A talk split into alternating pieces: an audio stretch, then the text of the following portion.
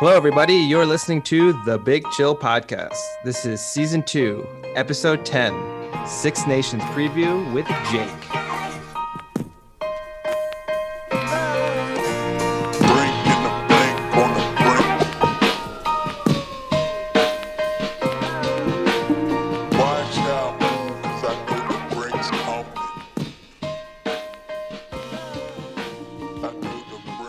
Big Chillites, and welcome to our Six Nation preview edition of the Big Chill Podcast.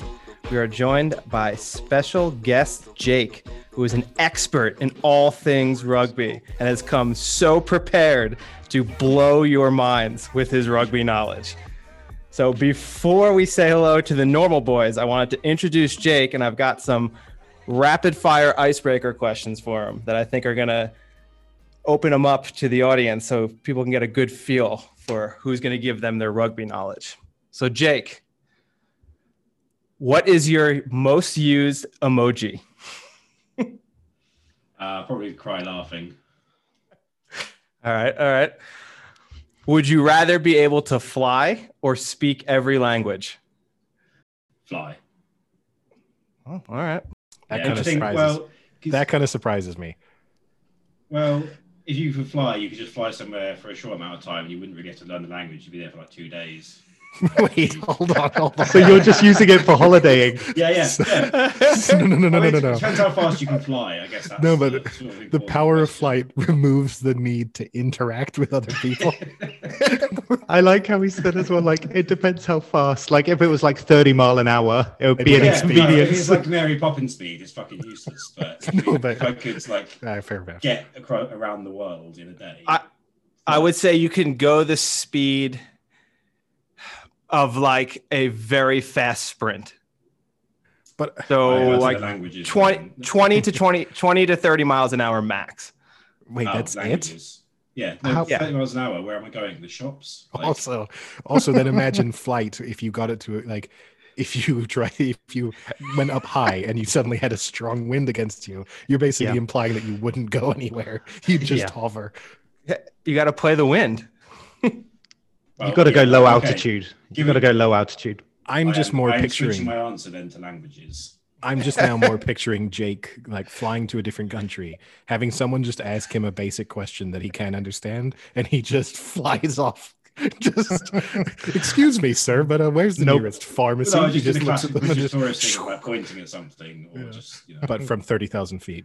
He's like an anti-hero. Oh. He he comes to like a spot and someone needs his help, but he can't understand, so he just flies away. I mean, obviously the language thing would be nice, but I was just trying. If you could fly fast, all the advantages that would bring in your life would be would far outweigh it, in my opinion. But if you can only move at a pointless speed, then definitely the languages. Okay. All right, last one. This is an Eddie favorite. If a movie was made of your life, who would play you? Uh, While you think, Wow. I'll allow Sam or Eddie to chime in with who they think could play you. Oh, Tough, actually. No one, no one immediately comes to mind. that's a real indictment of my character. I mean, it's not. he's so he's so unique. No, No, one's ever been able say- to I was gonna say tackle the. I'm yeah, I'm trying to balance. You're a very complex human being, you know. So so it it it requires both a good actor, but then Uh, probably Bill Like a Murray. Daniel A young- Day-Lewis? a young Bill Murray. young Bill Murray. what, like I find Caddyshack? I mean, I'm not saying I'm not actually comparing myself to Bill Murray. That would be a good. Yeah, like, that, who I I'd be fine with that. by. A young Bill Murray. Okay. I just watched Zombieland last week. That's such a good cameo with him in it. When you go to, Yeah, when I go to his house, and then spoiler alert, they like shoot him. It's so Oh, good. wow, just ruined another movie, Frank.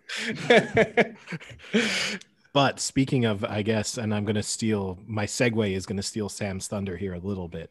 But one person who could no longer play Jake in the movie about his life is Dustin Diamond, who Oh yeah, I just saw that. is- not that Dustin it's- Diamond has shouldn't be passed laughing away. as I said this. Yeah, he's dead. so so gracefully said. Have they Oh, hired it's you for the eulogy? Yeah, can't you I tell? don't know I if used to it's worse you laughing or the way you just said that. so yeah, died at the I think he's 44.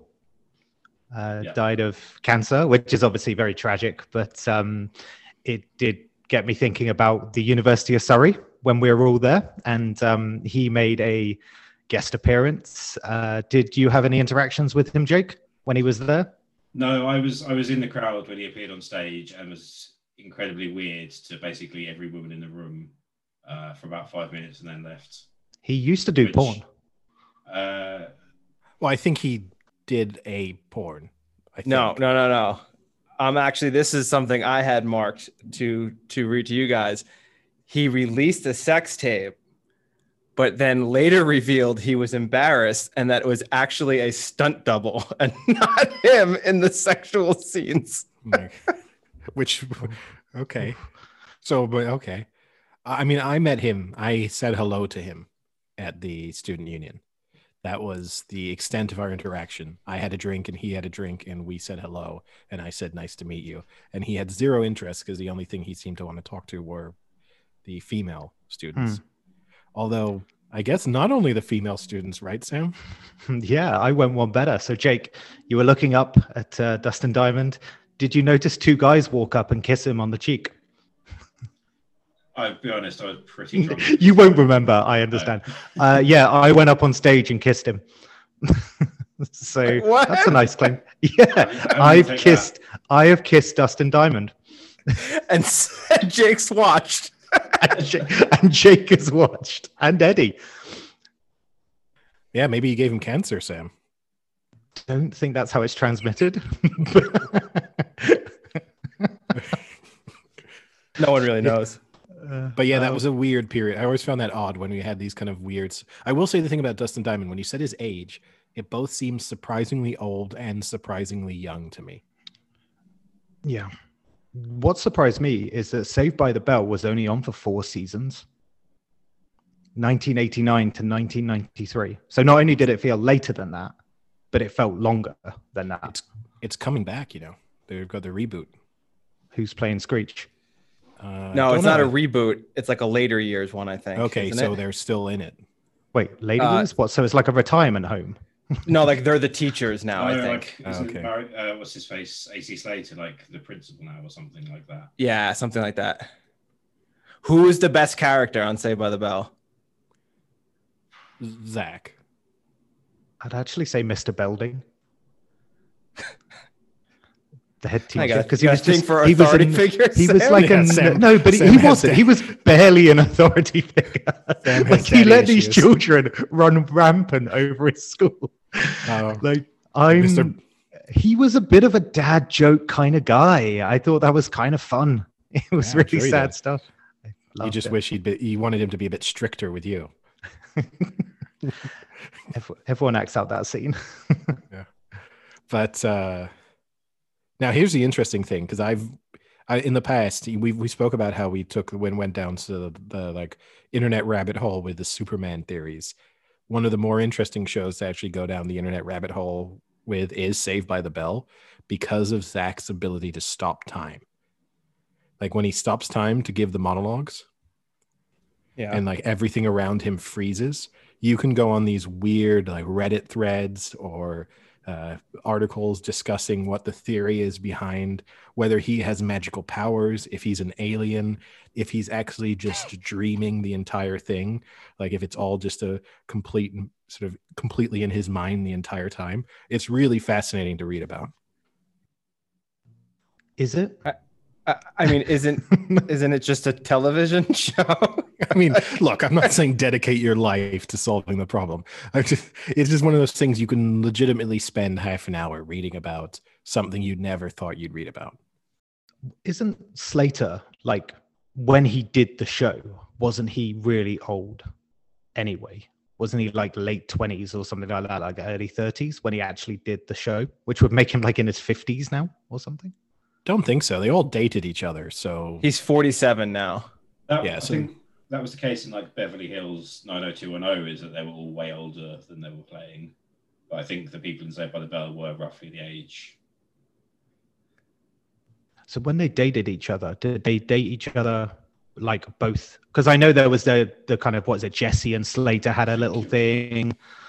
Um, Massively Kelly, estimating our knowledge, I think, of Safe as a Bell. yeah, I'm actually it's all coming back to me. Stars. Jake, this is this is what you have to do. You have to overestimate your knowledge on everything. This is what the people come for. They don't come for people to go, I don't know a lot about that. They want total confidence in every word that you say. Yeah. No, they actually had to follow what was happening on the show. So in their real life relationships, they just had to eventually just randomly break it off if something happened in the show and they had to switch. And that's kind of what happened with Jesse and Zach, who dated briefly before AC, Slater, and Jesse got back together. Weird show in terms of the tra- the career trajectory of all of the cast. Like relatively small set of people, right? But they've all gone to uh, like very different things and very different levels of success. And none of those are very high. who had the highest success? Wasn't- Elizabeth Berkley because she was in that semi pornographic movie. Oh, um, what's it called? Showgirls. Showgirls. No, yeah, um, thank you, Jake. no, oh, I get uh, it, Jake. I see the poster on the back of your wall that says you. No, it's um, he's AC Slater. I keep forgetting his real name. He's like a Mario moderate- Lopez. Mario Lopez is a moderately successful TV presenter, right? Like daytime. Yeah, Every he's time I've ever been to America, I see him like presenting something. Yeah, I would say that Mark Paul Gosselaar, or however you say his last name, has been the most successful. He's been in some decent movies. He had Franklin and Bash. That was like kind of popular for a little bit. He's on a CSI or something, isn't he? I don't even know. He's on know one he of those, like NCIS or one of those. He, yeah, but I mean, he's had some decent, and like his immediate future after that, in terms of some of the movies he was in, like Dead Man on Campus was a pretty good movie. Oh, that is a good movie. I forgot all about that movie. That was pretty Never good. seen it. Is it is it as obvious as it sounds about like a university campus and like a horror The plot film? or- of the plot of the movie, I, I might mix this up, but he's failing college, and I think the rule there's some rule that you get, like you automatically pass all of your exams if your roommate dies. I think he figures out this loophole. And so then he goes about trying to, I think, put like plant a dead body or whatever in his. I can't remember whether he's trying to. I think he tries to move in with some suicidal people or something. I can't remember exactly the plot, and I might be doing it a total disservice. But the fundamental premise is he needs his roommate to die, and then he's going to be able to pass. Yeah, that's basically it. You did a pretty good job. I haven't seen it. I haven't seen it since like 2003, so I'm reasonably happy with my ability to retain that. There's those are brain cells being used for useful information. but I guess this does mean we can move on to the reason why Jake is here, which is because the Six Nations is kicking off this weekend. So not the Yeah. most exciting slate of matches for the first round, I suppose. But uh Well, there's the Calcutta Cup, which should. I mean, my concern this year off the bat is the lack of crowds is going to make it quite a flat affair because um, a lot, of, particularly as a lot of the teams are going to be very rusty and not a lot of time together. Um, various coaching and injury issues. I think a lot of teams are going to take quite a conservative approach to their games. You know, I mean, obviously it's a winter tournament, so they tend to you know play more for territory uh, than certainly as something you might see like the um, rugby championship between the Southern Hemisphere nations. Um, but yeah, I think particularly this year it's going to be uh, everyone's going to play to not lose first. for our list, some of our listeners who I guess will come not have no idea what we're speaking about at this point. So the Six Nations obviously is a rugby union annual rugby union tournament that takes place where uh, compete the com- competitors are France, England, Scotland, Ireland, Italy, and Wales. They each play each other once, and then they alternate year after year as to whether you play them home or away. Um, England are the reigning champions. The last year's Six Nations was heavily disrupted because it was taking place right as the pandemic set in. So it was started in February and finished in September. Was that when it finished? Yeah, right before the Autumn Nations Cup, England played their final game against Italy um, and were crowned champions, but were not Grand Slam champions. A bit of a um, bust year in terms of no no no one will really look back on it particularly. Grand And- slams are the things that people uh, want. and obviously for for us an interesting landmark because the last time we all saw each other and excluding frank from this conversation but myself jake, jake and sam was You can was you the, can leave now. You can. was the uh, weekend that the last six nations kicked off and we went to watch uh, france play england at the stade de france which was england's defeat in the six nations tournament that prevented them from having the grand slam so this is kind of the one year anniversary of life stopping to like when life stopped looking Mm. normal. yeah. Was that back in February? Yeah, Yeah. Super Bowl. Super Bowl weekend. weekend. Yeah. Yeah. I remember that because the losing bonus point that England got at the end of that game proved pretty valuable. I think. Yeah, and that was a depressing day for me because we went to the Stade de France, watch England lose in the rugby, and then went to watch the Super Bowl and watch the Super Niners, the Super Niners, the Niners losing They're the not. Super Bowl. They're not very super. No, Niners Nation is going up a level. yeah, exactly. But uh, so that was that wasn't an ideal uh, sort of twelve hours for me. And you got coronavirus. no, yeah, yeah. But uh, and I guess you the can't other get it if you don't believe in it. True. Sam's never had it. But the um and I guess from a from a betting per- perspective before we start like taking a closer look at the matches and who we think will win. Uh, England are favorites. They are even money favorites at the moment. France are second favorites at 5 to 2. Ireland are third favorites at 7 to 2. Then you have Wales at 14 to 1, Scotland at 22 to 1, and if you are very brave or I guess a very patriotic Italian, you can back them at 750 to 1 which actually seems terrible value. I have to say, There's, um, They could be 5,000 to one, and it's not a. You would never, you still wouldn't do it. No, but in order to even convince me that it, it was worth knowing that they would lose, but it was somehow worthwhile just for the sake of it, that it might be somewhat amusing, they'd have to be a lot bigger to, than 750 to one before I'd even consider it. That's like the Yeah, quote for in The. Office when, when he goes, "If anyone ever gives you ten thousand to one odds, you take it. If John Cougar Mellencamp ever wins an Oscar, I'm going to be a very rich man." That's what Kevin says. you'd actually you'd actually like it uh, frank i'm in the process of trying to negotiate something with my boss and uh this morning he tried to he we were spo- we had a meeting scheduled f- to discuss it at uh at four this afternoon and this morning he messaged me asking me to get, just send him the information there and then and I joked with one of my colleagues. It's like he's gone to the Michael Scott School Yeah. of negotiation, and at the last He's, minute, power, he's he's going to try and power move you. yeah, he's changing the time and location. time. Refuse to speak first. it's just them two staring at each other. Um, no, I mean, honestly, it feels like that sometimes with him. But uh, it's and then for more context for our listeners who may not be familiar with rugby, it is a little bit interesting to me that England are as big as even money, considering they are. Yeah, I thought that. I, I mean, I would. I guess I would make them favourites, but not by much. I think it wouldn't shock me at all if France was to win this tournament. I think they've been improving massively. I mean, obviously, we sat there in the rain and watched them frustrate England for 80 minutes last year. Um, and they're only going to have got better in defence with Shaun Edwards sort of at the helm for a long time now. Or not fully at the helm, he's a defence coach, but he's clearly had a massive impact in how good they've been at stifling teams. France have always had talented individuals, but they've really struggled to sort of gel as a 15. Um, you know, just game to game. Like it's, I mean, it's a very French cliche, but you never know which team's going to turn up. But more recently, they've been very consistent in um, actually having some sort of structure and game plan. Uh, the thing, the thing that still lets them down is their fitness because of the the French uh, league is very physical and play at quite a slow pace. So they have basically massive forwards who really struggle with the pace of the international game. So they tend to do really well for about 60 minutes and then just utterly fall apart because they uh, run out of energy. And even with substitutes, um, you allow quite a few substitutes in rugby.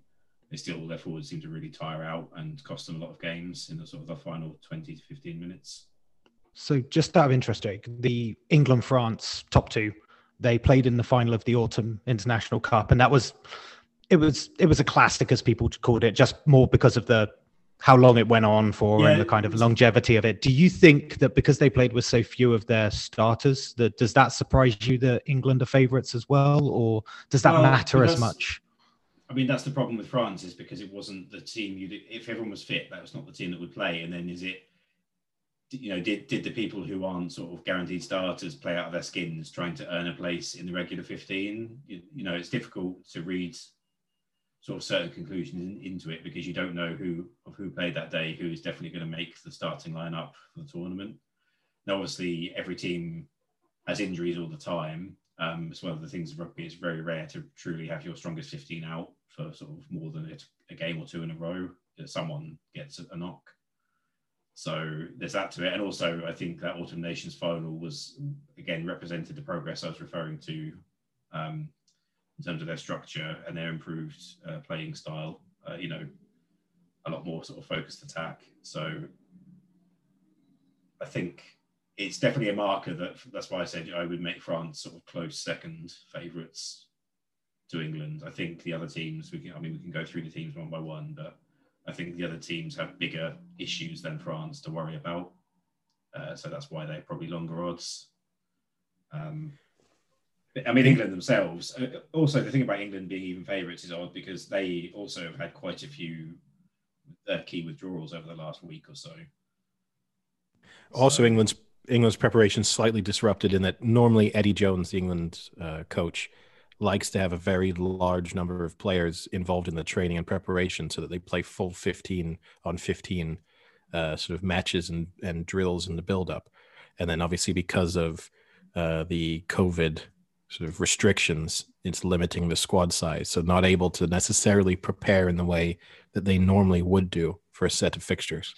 Yeah, so normally he basically like a week before a game, he'll take a squad of 34 and train with them and pretty quickly knock that down to 32. And then sort of a few days before the game, he'll then take the 24 that's going to make up his match day squad plus one, I think, in reserve because it's normally match day 23. Um, so yeah, but this now he's agreed to basically keep 28 players. So technically he's going to have more in the build up to the game, but a lower pool the whole time of players who are available because one of the conditions is that he has to minimize movement in and out of the camp. So they're going to be bubbling for the better part of two months with this 28 players, and he's going to be able to refresh the squads if he if people are sort of off form or flagging. So he has to. I mean, obviously injuries, particularly in like positions where there's a question of safety, like the front row, he'll be allowed to make changes, but overall, it's going to be like a people are going to have to play more minutes than they might might have in normal years which you know attrition is a massive part of the Six Nations, and traditionally England have always been able to call on sort of a better second string. That's been one of the key strengths for them. Is not only do, not only do they have one of the strongest starting 15s, but the people they can bring off the bench are nearly of the same quality. Whereas so, That's also a big Eddie Jones thing, right? That he likes to think of his substitutes as sort of game changers, like his impact we- players. yeah, he doesn't call them substitutes; he calls them finishers. Is his Yeah. um, big thing he always says to the press. So because he, he loves Mortal Kombat. no, but effectively, that is, you know, he he'll have a, a you know a strong starting fifteen. He'll work hard for sixty minutes, and then the, when the big guys are tired, he'll just bring on a fresh set of big guys to finish pulverizing the opposition, and it is you know incredibly effective. I think it's also probably a psychological thing too for the players themselves, right? Because you're you're getting you're no longer being classed as like the backups or the players who weren't good enough to make the starting 15 and you're now being rebranded as kind of having a really useful role. Sure, and even for the people on the pitch, assuming there's, I mean, they're all conditioned to be able to play eighty minutes. That's not, you know, people talk about reducing the number of substitutes in rugby to help with player welfare, but the reality is most players would expect to play eighty minutes, but if you are confident that you are basically going to come off after the sort of 55, 60 minute mark, you know you can go hell for leather for an hour and not pace yourself, and then they'll just bring you, replace you, and they'll be happy that you you've worn yourself out rather than annoyed at you for sort of not, you know, maintaining a bit of energy reserve. Do you think those COVID protocols, then the squad size, like that affects everyone, right? Are England Uh, the team that are affected the most, or Yeah, because I think this agreement is specifically with Premiership Rugby because they're desperate to keep the club season going. So this is between the RFU and the Premiership. It's one of the problems England have is that there isn't a central agreement on how players who play for the national team are treated. Whereas like Ireland, the players are essentially contracted, so have a much easier time getting the squad that they want together and keeping them together for the whole period of the tournament.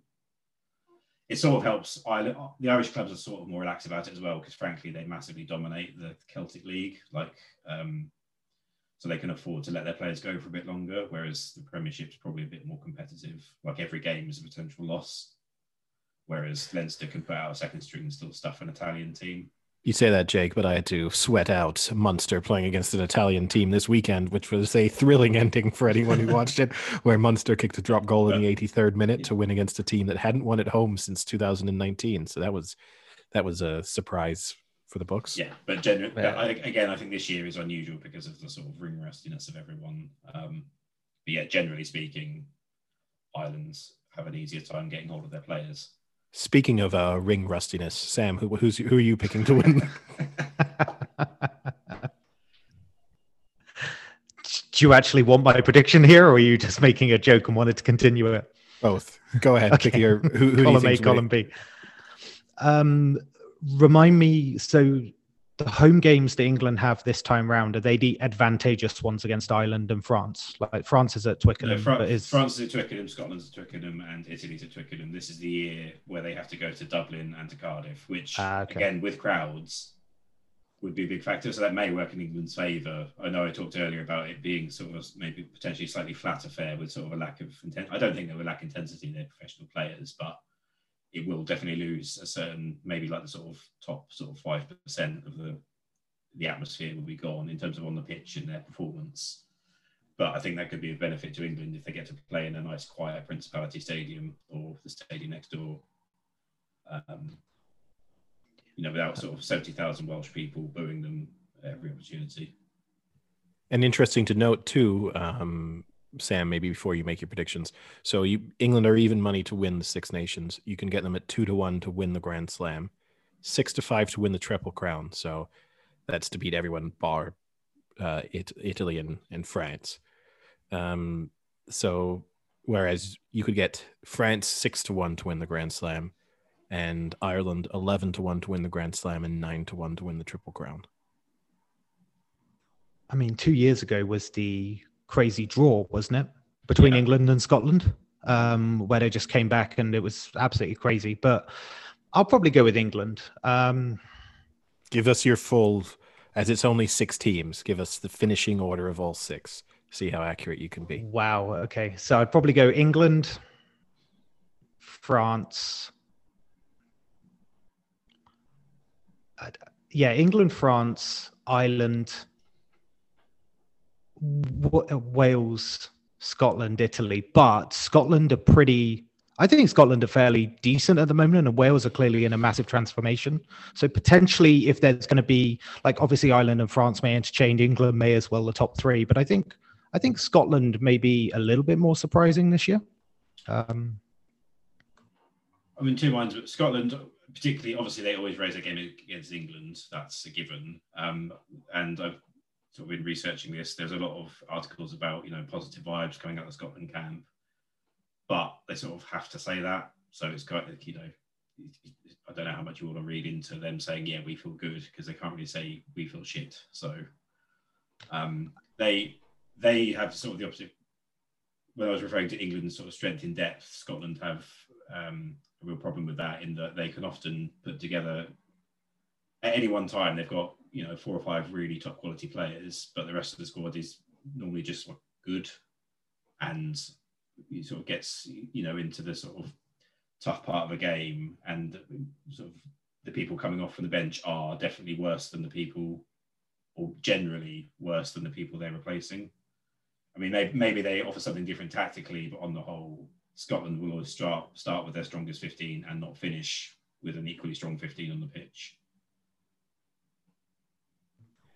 So are you in in agreement with Sam's predictions, Jake? Uh, I might, I could see. I mean, you, you've got to look at Scotland in the context of the other teams. So, I mean, I'd say obviously Italy nailed on for the wooden spoon, so sixth place. I mean, there's been very few years where they haven't finished. Um, I think, yeah, England and France for the top two. I'd slightly shade England, but you know they've got they've had some withdrawals which weaken their squads, but I still think they've got enough depth otherwise to cover for that. Um, and then I think Wales are in for another rough year.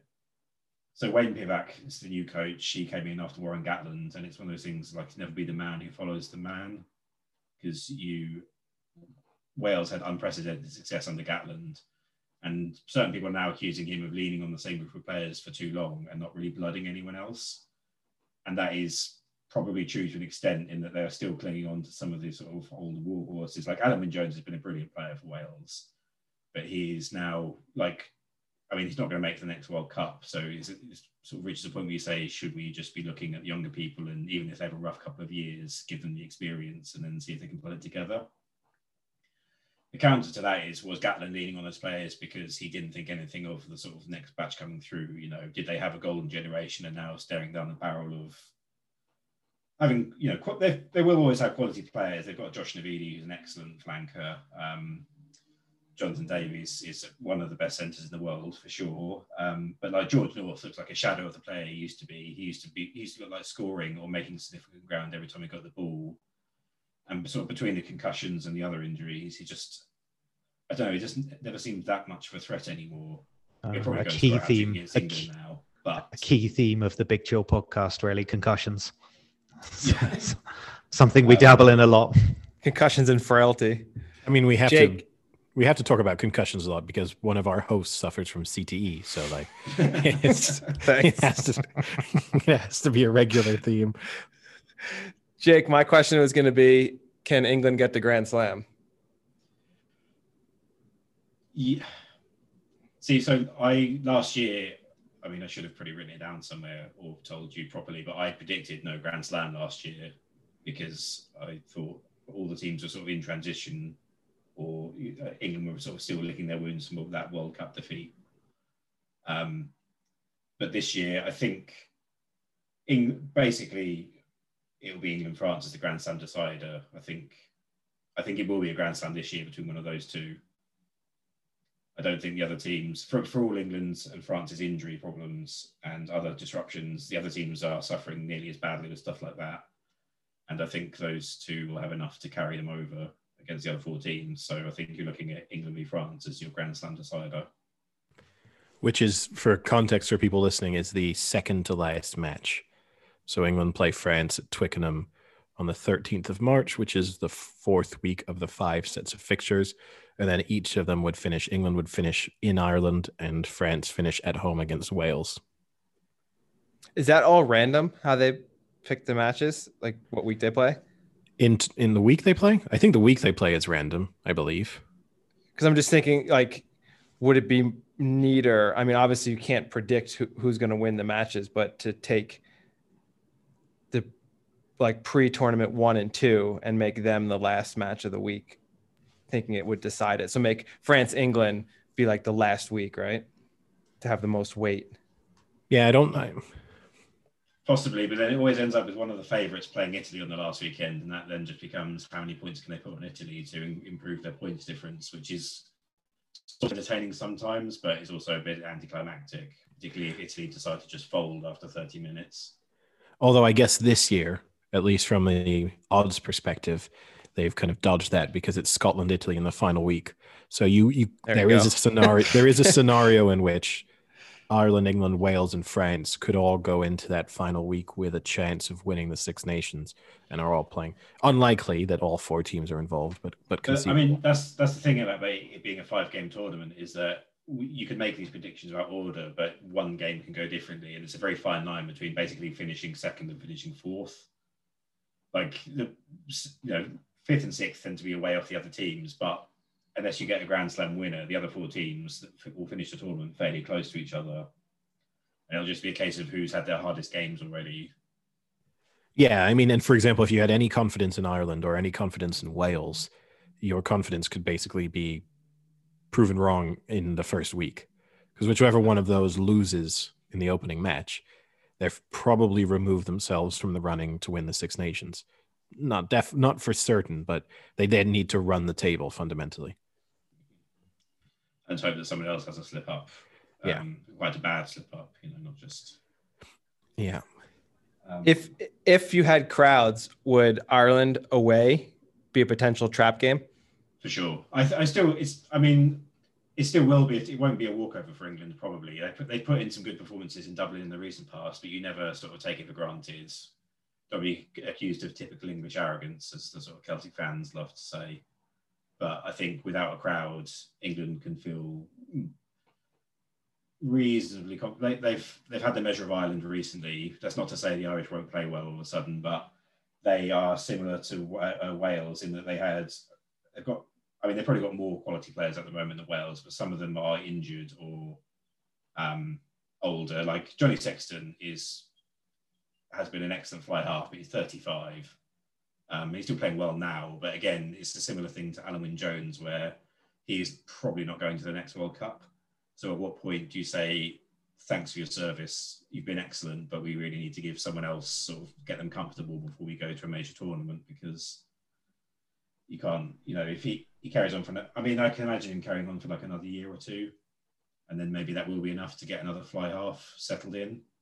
Um, fly half, I guess, for sort of um, novices, I guess the most equivalent position in the NFL would be quarterback in terms of the importance it has to the attack.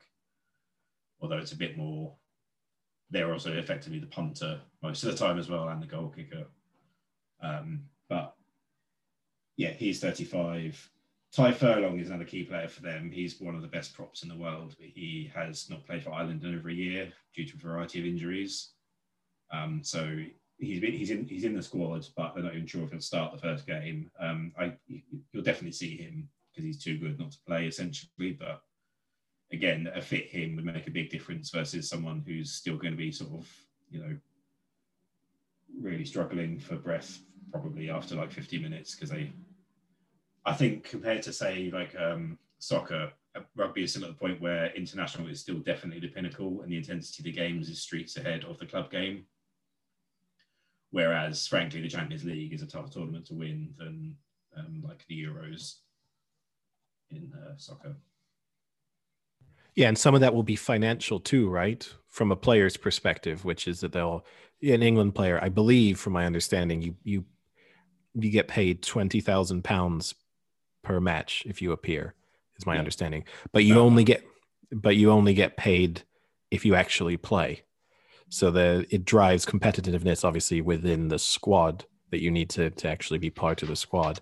But uh and also for them that means if you play five matches over the course of the next few months, that's a sizable chunk of money for players who are not earning millions upon millions of pounds.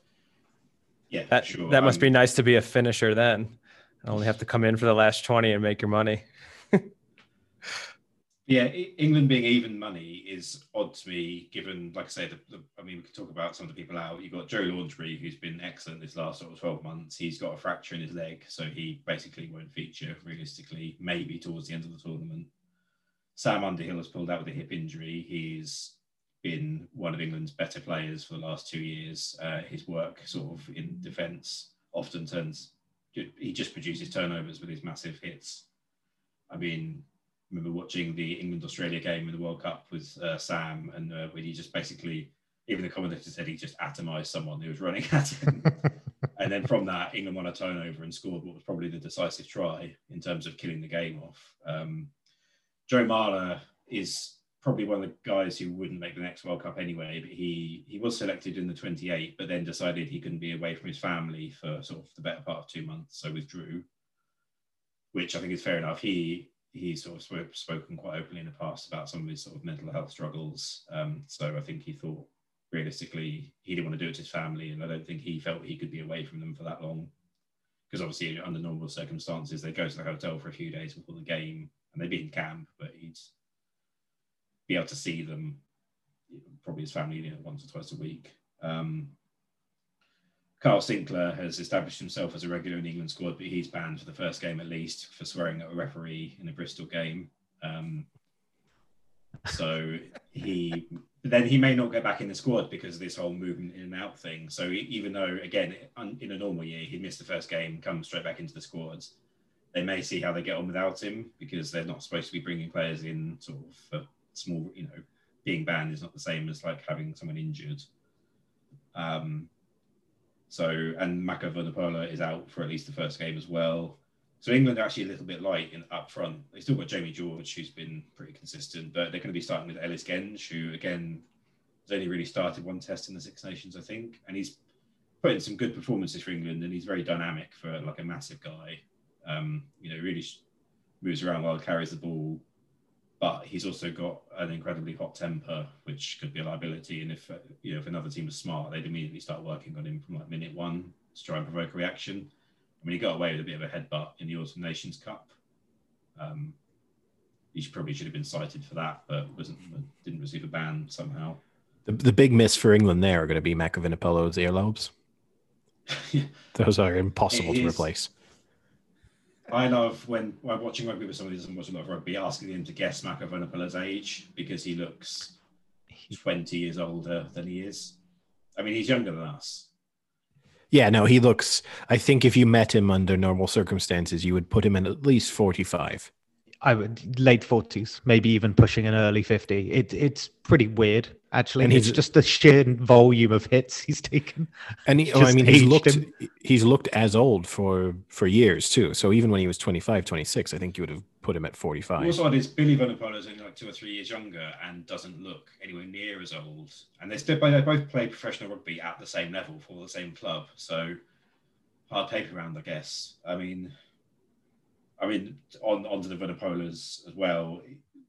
Sort of also brings us on to Saracens. Like, that's the other reason that it's really odd for England because who knows how the Saracens play is going to be. You know, they um they got again a bit more context for people who don't follow rugby, Saracens were like the leading club in England, but the Premiership has a salary cap, and they were found to be in breach of that repeatedly by sort of arranging other investment schemes for their players. Uh, so they were given a huge points deduction and relegated from the Premiership. So now Saracens have to play a bunch of semi-professional teams for the. I mean, the season's barely kicked off anyway, but they're going to be playing semi-professional teams all year, and for the most part, probably hammering them. They actually lost a warm up friendly against Ealing Trailfinders, but you would expect over the course of the season for them to dominate that league to sort of an embarrassing extent. I mean, there's talk of gate uh, gating off the Premiership because there's such a gap between the sort of 12. Basically, there's 13 prof- fully professional teams and it's a 12 team league. So what happens is one every year, one team goes down and comes straight back up pretty much without fail. And they just beat up on the, all the semi professional teams for a year. And it's kind of pointless. So they're Yeah. sort of wondering about just making the professional game completely separate, and then the, am- the semi-pro stuff can just carry on as like the pinnacle of the non-professional game. So a lot of people, uh, considering where I'm from, I, I get the argument. A lot is Exeter. Is probably the example of not having that because Exeter were in that league, they got promoted, and now look at them. I mean, the Saracens thing aside, they were dominating with them. Now they're dominating. Well, it's a Yeah, little bit but- more competitive this not- year. I'm not necessarily in favour of the idea. I'm just saying that's why. I mean, but then even that, it's very, it's a very risky gambit. I mean, Exeter probably got did it the right way in terms of it was gradual organic growth, but it's very difficult to see how another team will do it without just like a sugar daddy to just like bankroll them to a silly degree. Because most most Premiership rugby clubs are loss making. They're just bankrolled by like a sort of dedicated owner. And that's part of what the salary cap's about is to stop it getting out of hand like it did in France or has been in France. What they Sam, really why'd your need is- eyes light up, Sam, when he said sugar daddy? I didn't have expect the literally- comp- I didn't expect the um, the reference to come in. so to hearing Jake talk about a sugar daddy was a little bit disarming. I must admit. But I mean, they they literally in France, you have had uh, sugar daddies. In the case of Stade Francais with their owner, who uh, no, it. no, no, but honestly, actual sugar daddy. I mean, uh, he has had very a history of very odd. Um, I mean, I've I've known a few Stade Francais players over the time of being in Paris, and uh, the stories that they tell you about in, in interactions with the owner are are bizarre in terms of him inviting them over to his house, and he comes into the showers and stuff a lot with them. Um, the interactions are are pretty strange. He doesn't allow wives to attend team events, but only because he just likes it just being the all the all the kind of boys there. Um, and he's also one of the big pushers behind uh, that calendar that comes out of the French rugby of the of the rugby players. Like, he is he is, uh, and that's part of one of one of the things. He's actually the well, it's how they also attract a lot of players because his idea is you, you can sign for them and then he'll put you in the calendar and the calendar you get paid to be in the calendar it actually makes you a decent amount of money Has he invited Vast to one of these parties? no Or Scarlett Johansson? It, it doesn't sound like she would get an invite at these parties.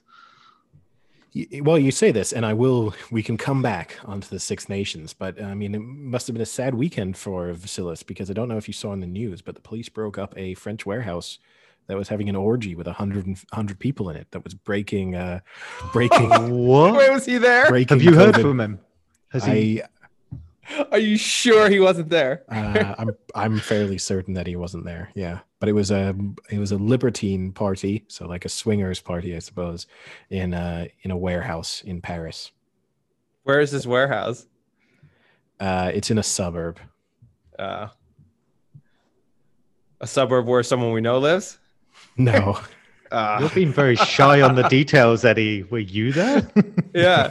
I snuck out first. I, I I heard the police coming. I tipped actually. Uh, once I left, I decided I'll ruin the rest of this event for the rest of the yeah, night. I've had a good time. You know what? Screw them. Call the police. Yeah. But and I guess if we're talking about social lives uh, impacting the rest of your life, which it obviously has for those people, I thought I'd Jake and the rest of you get. Obviously, Finn Russell is coming back into the Scotland team. Uh, the fly half who plays in France, so perhaps he was there. Um, he was ex was sort of missed the last Six Nations because of breaching uh, protocols, team, Team protocols. discipline. Yeah, which Are, the are these story. I- COVID protocols or? no, this was No, pre-COVID. was- yeah, Gotcha. he was drink- drinking in a hotel bar and wouldn't stop or something, basically. his his his story of it is that they played the match, went to the hotel, and had two. He had two beers with dinner, and then wanted to have another beer. And when he went to order the beer, he was told no more beers. By who? he- by the players and the staff, and they said that the senior members of the players, the senior players, senior members of the squad, had had a meeting and discussed that there would be no drinking after the dinner, that it was supposed to stop then. And he said he was a senior member of the squad and hadn't been involved in the discussion because they'd had it before he'd arrived, which basically makes it sound like they knew that Finn Russell potentially had uh, propensity to drink too much and decided collectively that they would make sure that this didn't happen by having everyone stop at the same time. This is what it sounds like. He got Real quick, very- wait, wait, wait, wait. Before you finish, just to clarify, so they're not having like a match the next day or anything, right? No, this is a Saturday, so he's, he's got right. a week. so like a week. nothing's going on. Yeah. Okay. But Yeah, but he, you still got training and debriefs and stuff you got to show up for. yeah. So he supposedly got upset and then called his parents and had his parents pick him up from the hotel.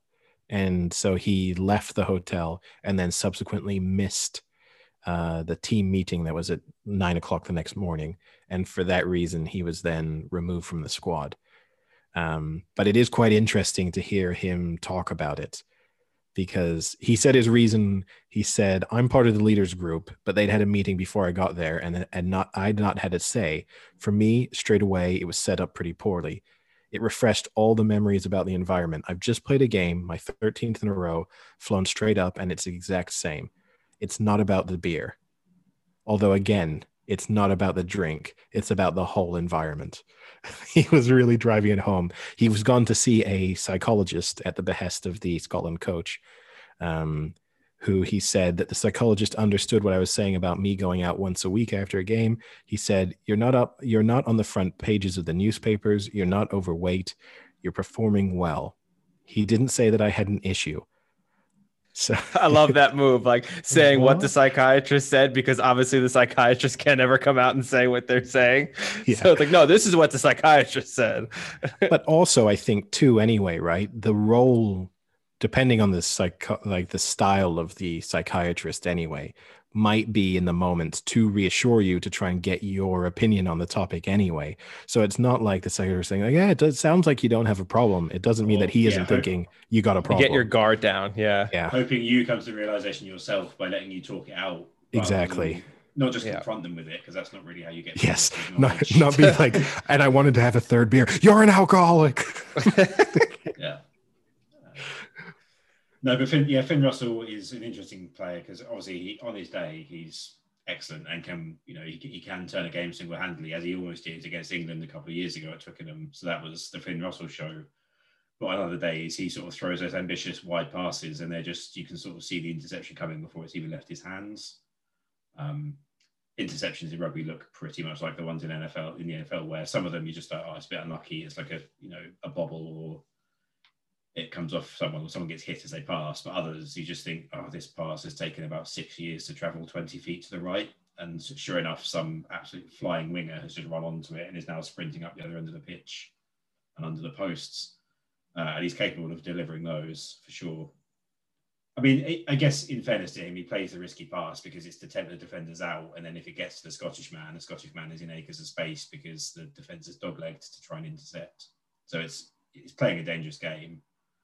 But I guess when you are not, when you're sort of lacking power up front, as Scotland are, this is the kind of game you have to play, really. So you have to play the percentages less than, so basically, England play the percentages because they have utter confidence in their sort of set piece power and their ability to maintain territory. What do you think then? I mean, a big backlash and criticism for the England team after their performances in the, in the autumn was that they're boring.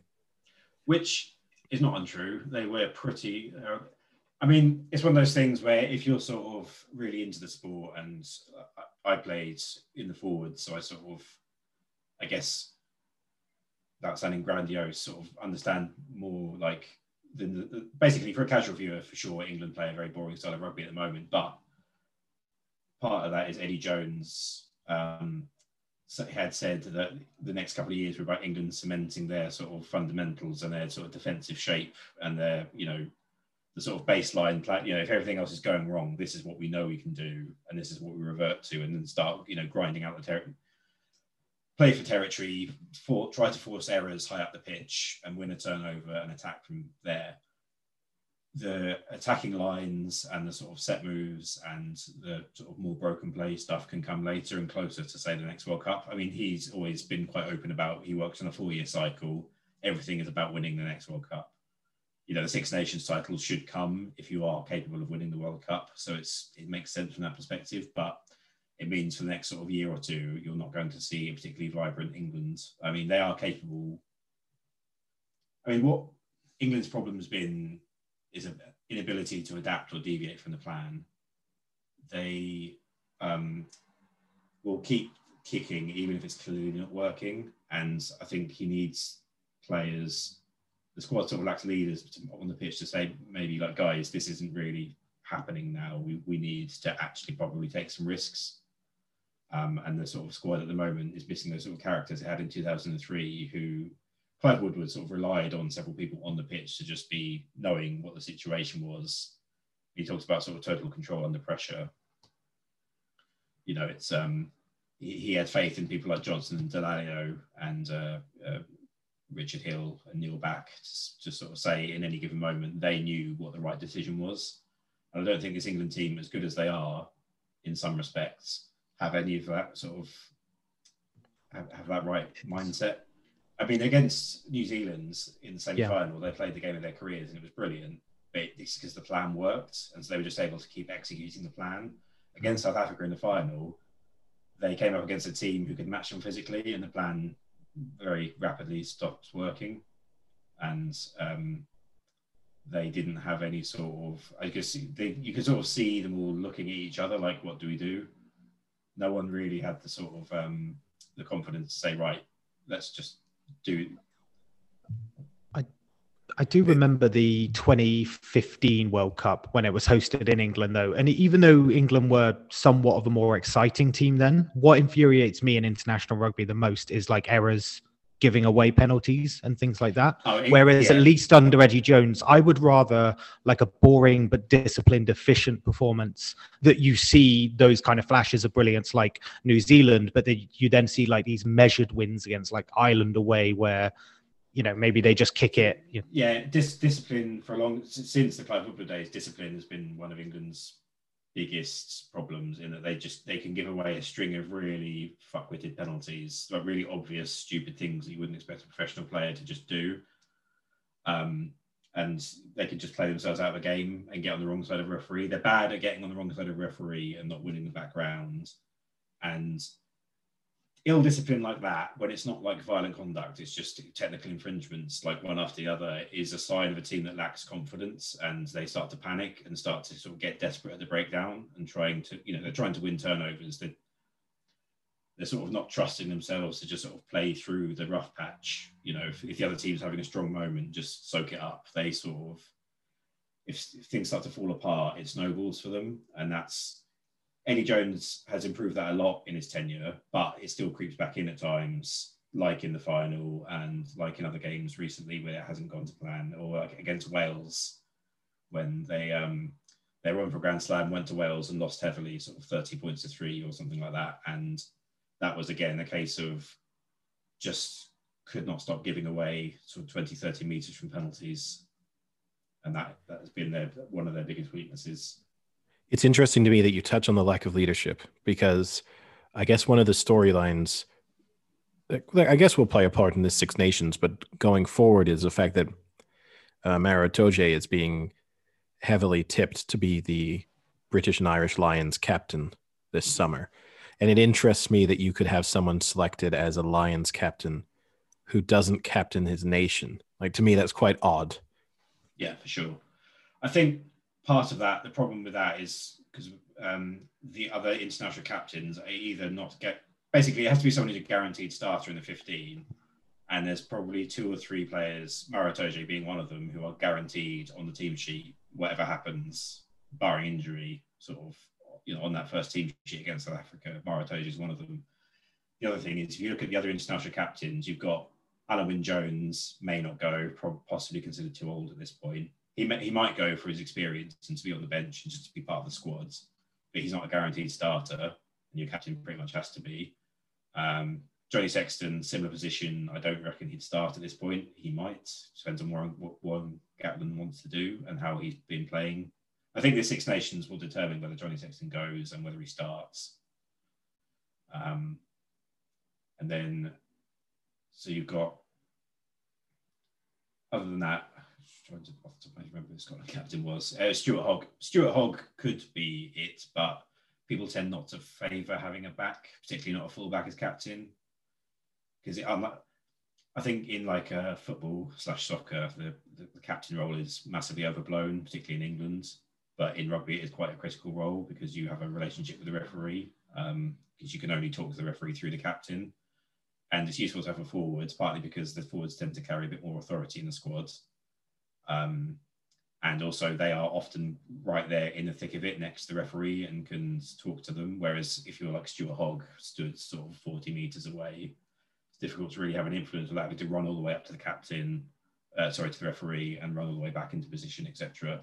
So I can see it not being Stuart Hogg for that reason. Also, because again, he's not a guaranteed starter. It depends on the style Gatland's looking for at the time. Like he might come on to try and open up a game. He's not nailed on to be the starting 15 if Gatland want, wants someone potentially more defensively secure. So at that point, I mean, Owen Farrell maybe, but he's sort of again.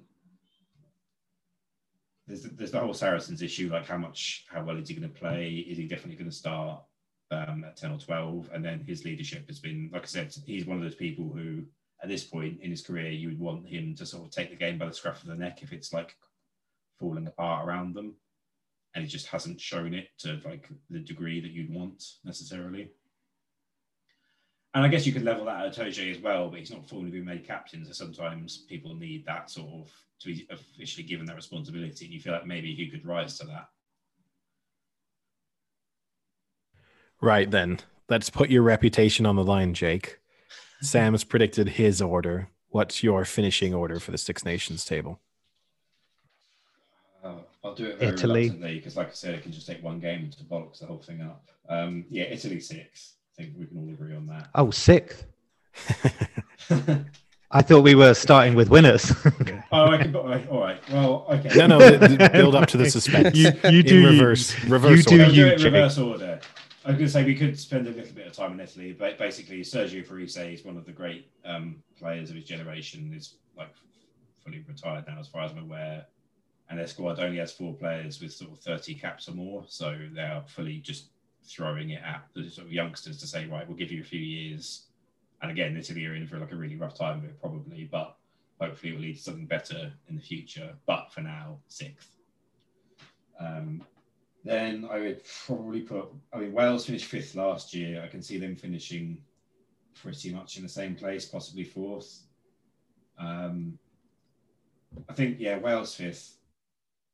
Ireland possibly fourth, Scotland third. I think Scotland could get the better of Ireland if Ireland if Ireland are sluggish and they're struggling with um, squad makeup. And then yeah, I do you know what? I'm going to say France first, England second. I think I've talked myself into Ooh. it. Is is that Whoa. because France beat England in the game, or do you think England mess up? It's your pick, but curious about how you think that happens. So you ha- do you, are you saying that France will win the Grand Slam? I guess is the best way of. I think it's I think it's possible. Yeah, it's not it's not a it's not a pick I'd make to save my life, but yes, I think France have a shot at the Grand Slam. Like I said, I think the decider is England France, but I think so. The more I look at all the things that have happened to the England squads in terms of withdrawals um, and the disruption, I think France have a chance at an upset. I don't think it's like nailed on, obviously, as I said, but and obviously, I'll be rooting for England massively. I, I, two teams I don't want England to lose to every year in the Six Nations are Wales and France. So I definitely don't want it, but I I get this sort of sense that Fr- France are building to something.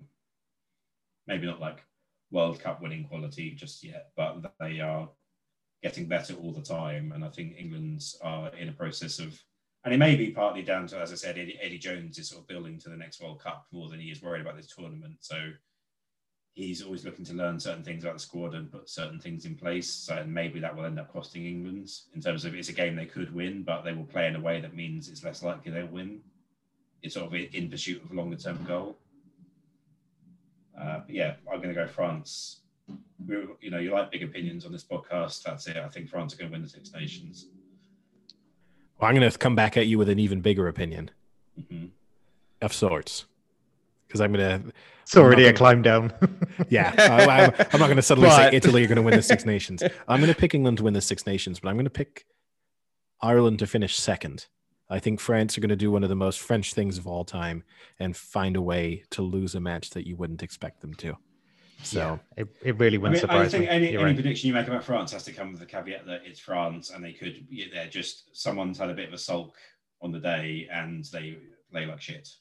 So that is entirely possible. And again, because it's a five game tournament, one thing goes slightly differently to what we predicted and it just blows it out of the water, particularly, like I said, the places of like second to fourth are very up for grabs each year, sort of based on the turn of like one try. Okay, so England, So- Ireland. Who else you got? I think my that's your top order, three. my order will be England, Ireland, France, Wales, Scotland, Italy. So And the only man in yeah, the only man in Arizona to give a prediction on the Six You, Nations. you can be Frank the Fish for this one. Yeah, yeah. Thank you. Uh, I'll do England, France, Ireland, Scotland, Wales, Italy. So a slight deviation on Sam. So basically, you two will Ooh, see the winner will the probably squid. will come down to uh, Scotland Wales to decide probably which one of you Yeah. is is correct. All right. Well, that so for anyone listening, anyone wanting to watch that kicks off uh, this weekend with I think it's two matches on Saturday and one on Sunday. I think, or is it the other way around? Oh, is there not the Friday night games anymore? They're not it's having two on weekends. two on Saturday, one on Sunday.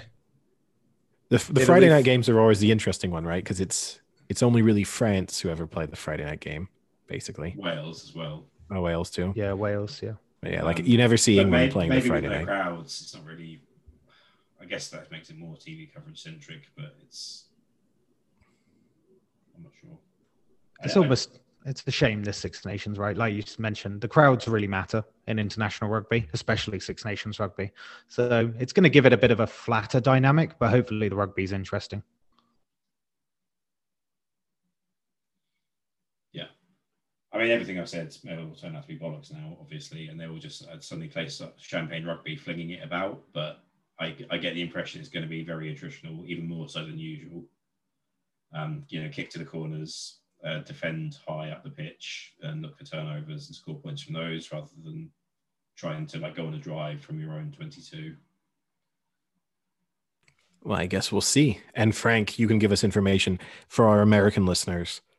How do they watch the Six Nations? Oh, you don't, unless you're willing to go illegally. Um, it's really hard to find any rugby. Uh, they sometimes have it on NBC, but a lot of times, actually, I'll say all the time, it's never live. It's the dumbest thing ever. So if you're any type of true fan or gambler, you're obviously going to know what happens. And then you're in that situation where it's like, do I want to watch a match where I know the outcome? And nine times out of 10, no, you'll just watch the highlights, you know? So it's, it's never, I've never been able to find it live. It's always like a six hour delay. The way to watch it is to get a VPN, right, and then just Yeah. you know, spoof your location and use one of the British players. Yep. Jake, this is not a podcast that encourages illegal activity. But this podcast is sponsored by NordVPN. yes. if, if only that would have been the perfect. But yeah, if you do have one of those VPNs that are often very popular on with spot, uh, sponsoring uh, podcasts or YouTube channels, yes, you could get yourself a VPN and then you could go onto the BBC or ITV website and you could watch the match for free live. oh, it's, would- it's, it's live on BBC. BBC or ITV, depending on the. Oh, fixture. I- ITV is really easy to get if you have the means to, to ITV be of the in to be in England. Yeah, not not why? saying that I am experienced with this, but of the two, ITV always works with VPNs.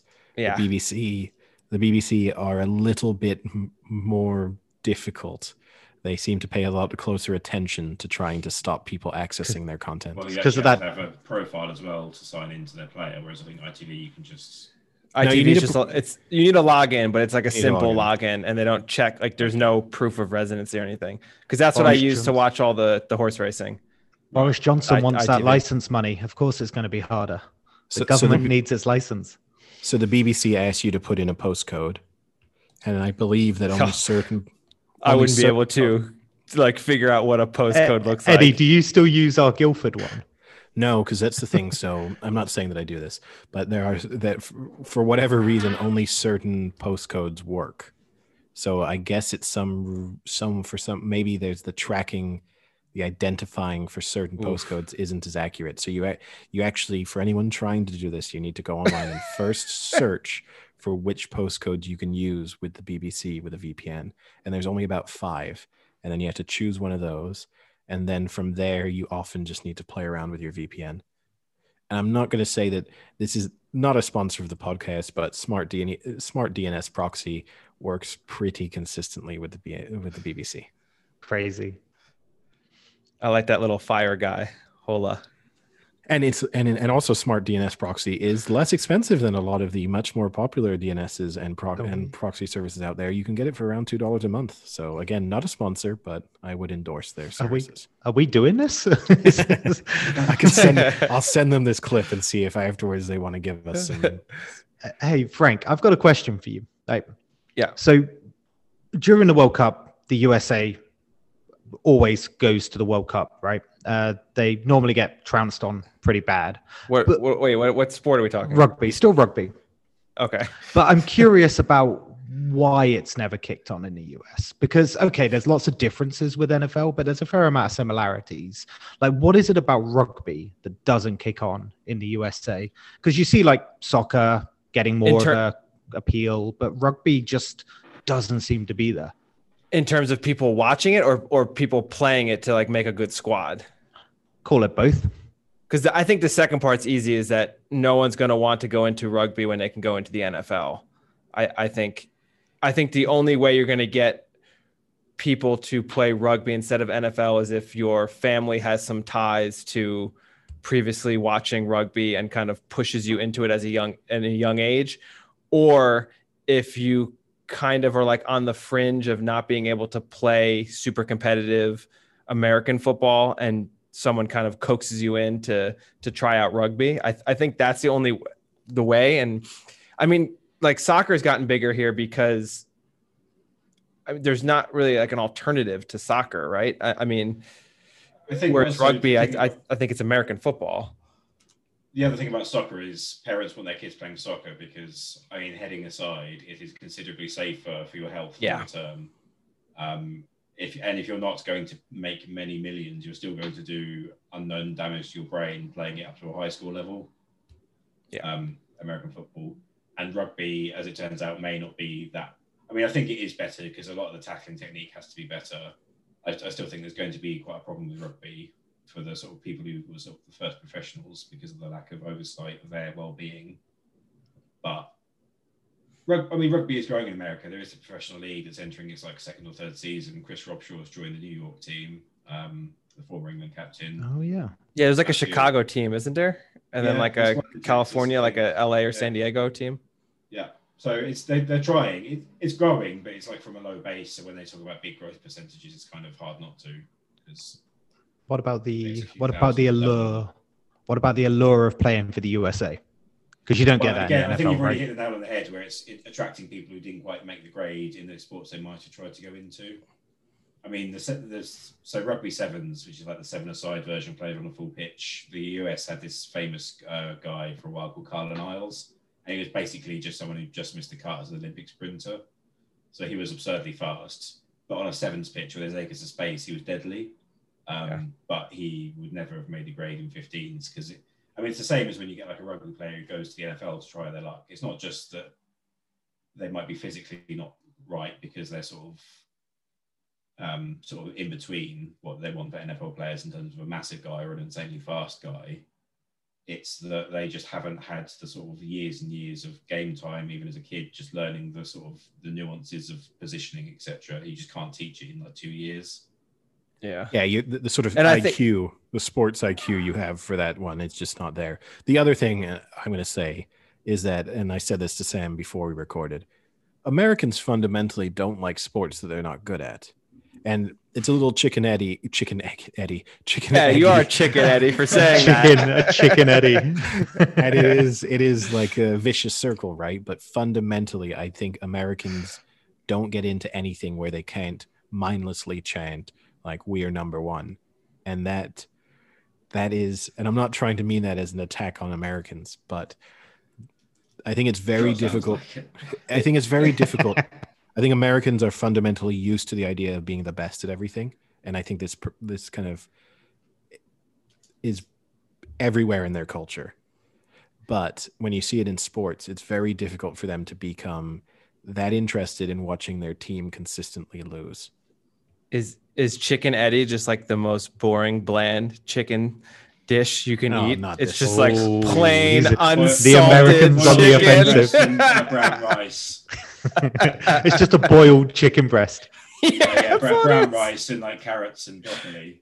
Oh, carrots! It's That's all boiled in this. Oh, It's all slow boiled in down, the same Jake. pot. It's in the same pot. It's like Yeah, carrots, boiled- boiled brown rice, really and chicken. time as well. So like the, the, the broccoli's gone that slight sort of grey. It goes. when you Ca- boil it for carrots are too spicy for me.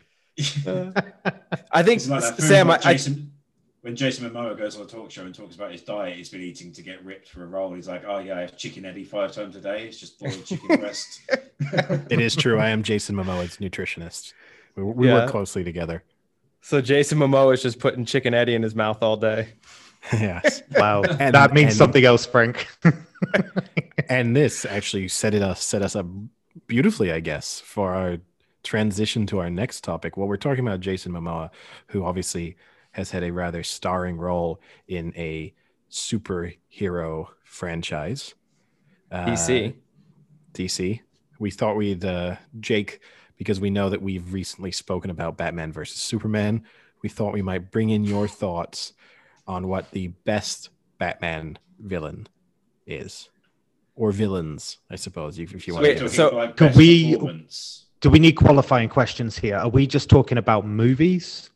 We're just talking movies, and I and not in terms of performance. I mean in terms of the villain themselves as a character, sort of how. Oh, I thought it was a little bit of everything. I thought it was kind of like the performance, but also Yeah, how they are I- as a I don't villain. have I don't have strong opinions on like the sort of psychology of particular characters. I mean, I guess it really is. I, I don't Really? like.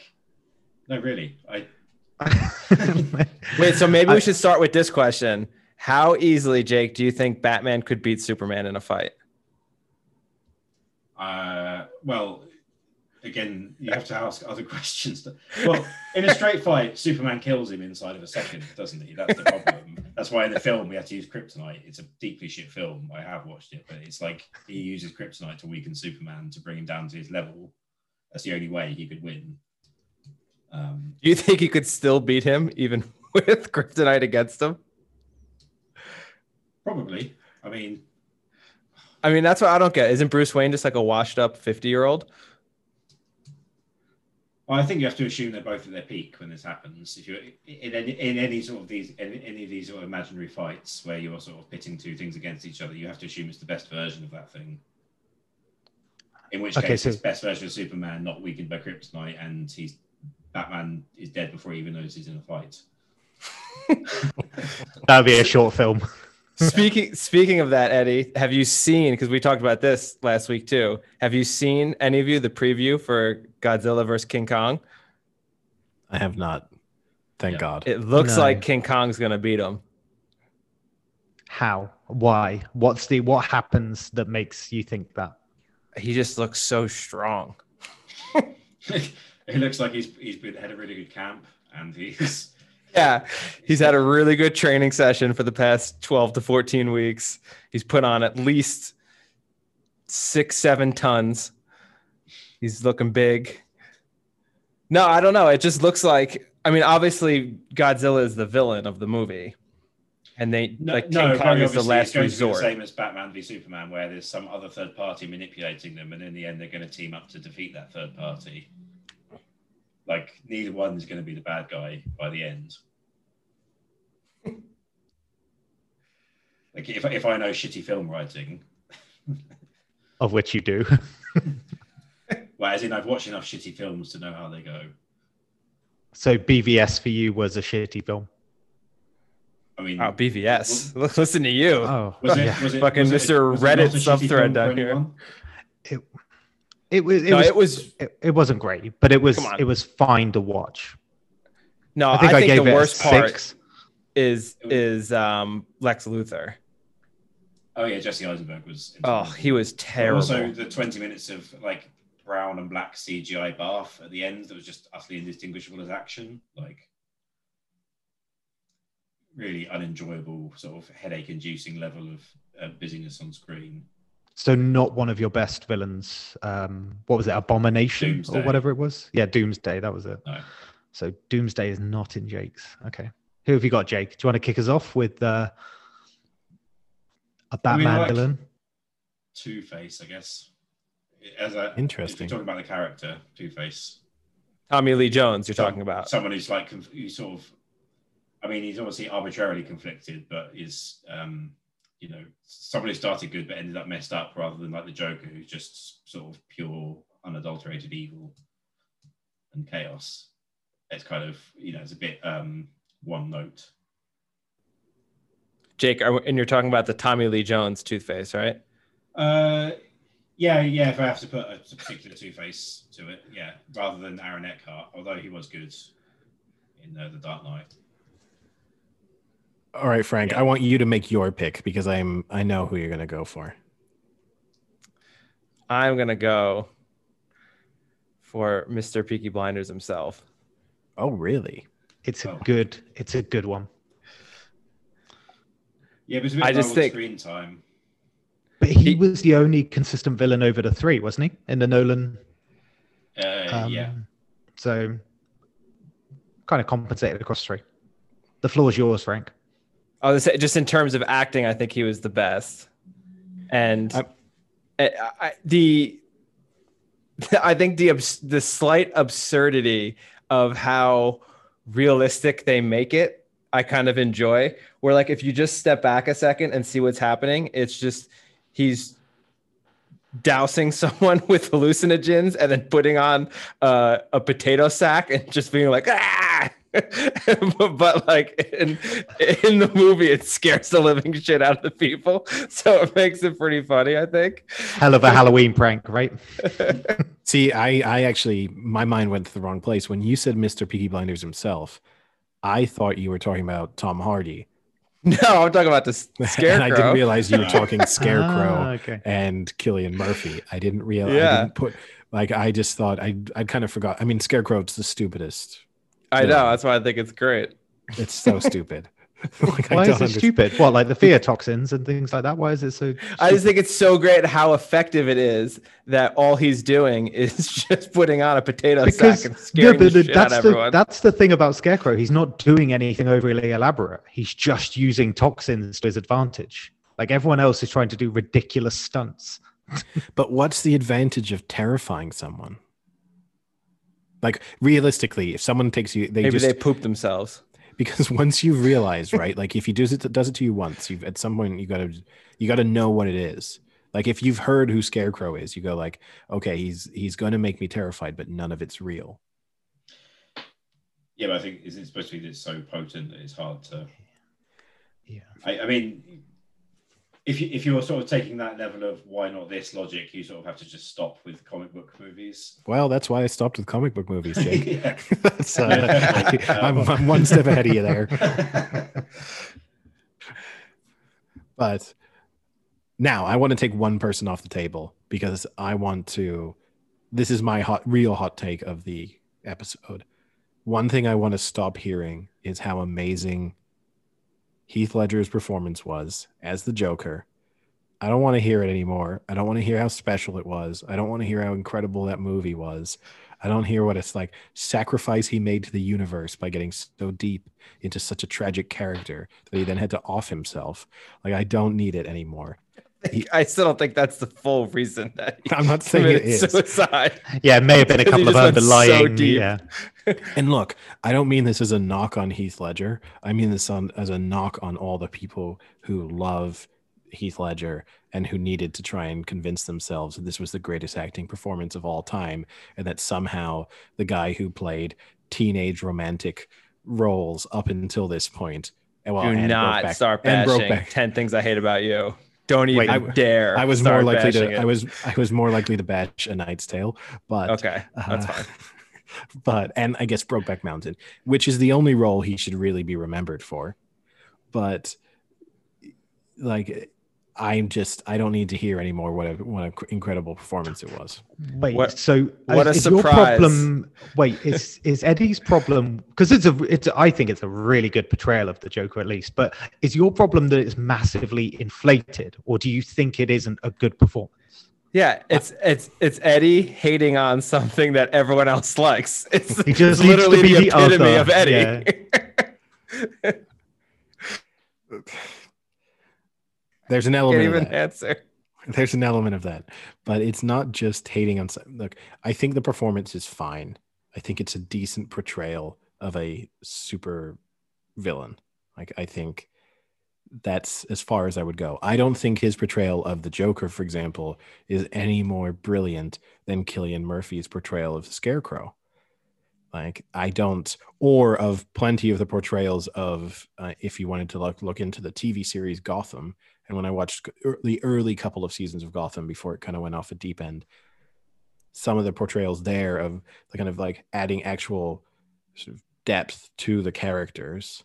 Yeah, the guy who played. I watched only like a few episodes of that and decided it wasn't for me. But the guy who played Penguin seemed pretty good. Yeah, he did a good job.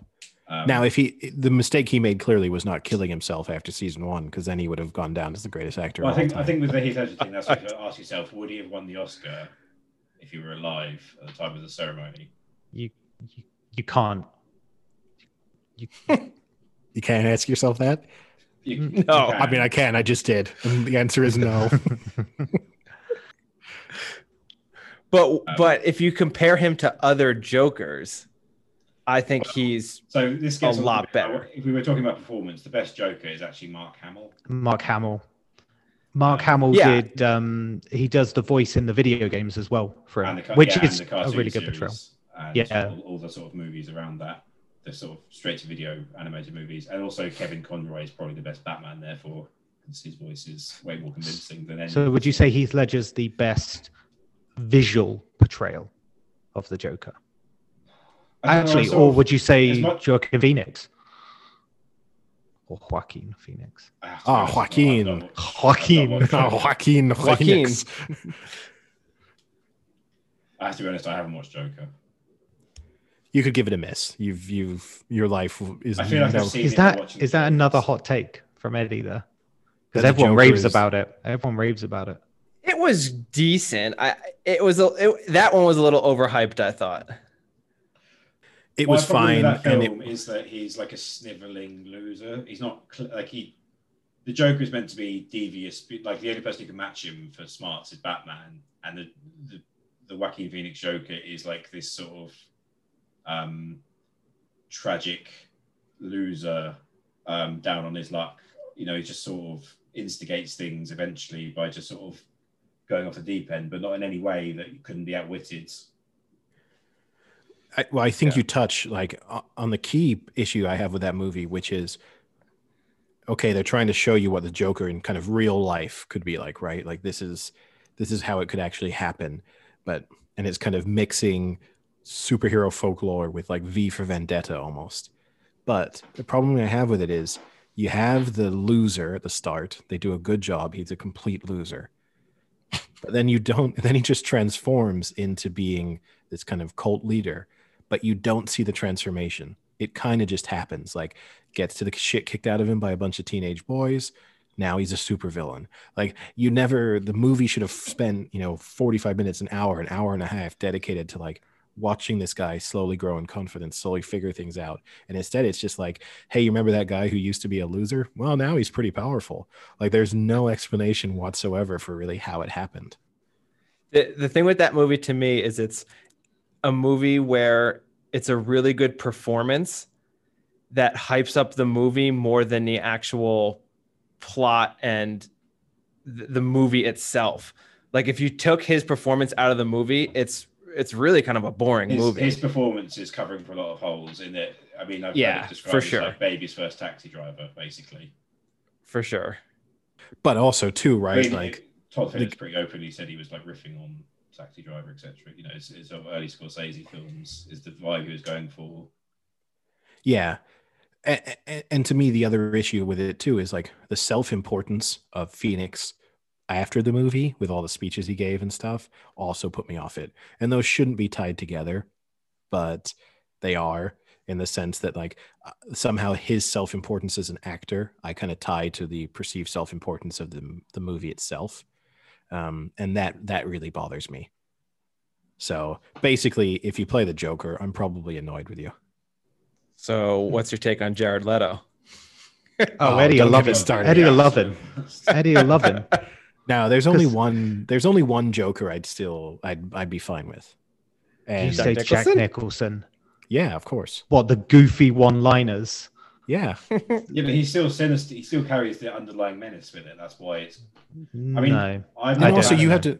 You have to separate right. His his portrayal is what he was supposed to do within the way that movie was designed. Like if he if Jack Nicholson had played a Heath Ledger style Joker within that movie, it would have been psychotic. If you'd had like that would have been true Joker. yeah if you imagine that you have this universe that's creating the types of characters like mr freeze and poison ivy and then wandering into it had been i know that's not the same but you know like that series like it's a that man who era breaks of a pool cue in half and tells two, like three people to fight over like one bit of s- pointy pool cue. Yeah, exactly no. and then had told a story about how his like cut his lips with from his dad and stuff and like and like gone through all that it would have been terrifying i mean genuinely i would have given credit that would have been that would have been an incredible move Uh, just picturing that actually is pretty funny. And maybe that's Um, if some someone out there with incredible editing skills, that's what they should do. They should cut all of the different like Batman roles together and then do a super edit where it's kind of like, you know, the the sort of different Batmans from an era, but fighting against like the Jack Nicholson, like the the Nolan Batman versus the the, the Jack Nicholson Joker, and just see those go going up against each other. So I think these days, I think Tim Burton absolutely steals a living. Uh, and I would wouldn't touch one of films with a barge pole, but that vision of sort of Gotham, the Art Deco style, and everything for the time really suited it better than like I like I like the Nolan films, but most of Nolan's films are very dry and sort of po-faced, and it sort of Batman's become this thing where he's just sort of this fascist who beats up poor people rather than like a detective, you know, a, a, a guy with gadgets who's very clever and works out problems.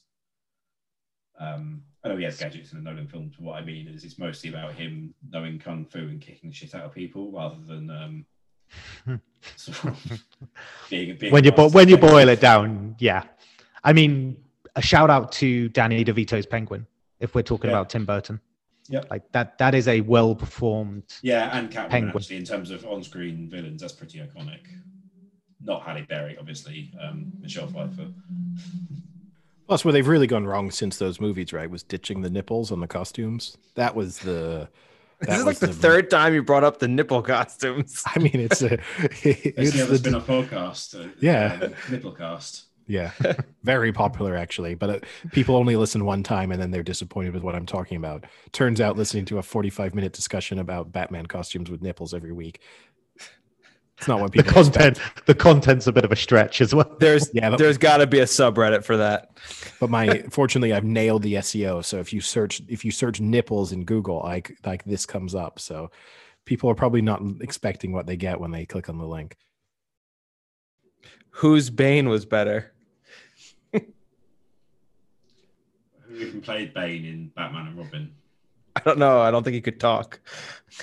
yeah he didn't do much i mean you have to give it to tom hardy. The issue with tom hardy right in in the bane portrayal is that he's wearing like 10 inch platforms. Like for this guy who's supposed to be like the whole thing about bane is he's supposed to be huge. And He's also supposed to be really intelligent. Yeah. Supposedly, he's like the only villain that c- can match the intellect of Batman, or like is smarter than Batman, which is why people hated the original one because the guy literally can't even talk. He's so dumb. or maybe Yeah, he's he so was like, smart that he um, can't talk he definitely chose fly over speak every language.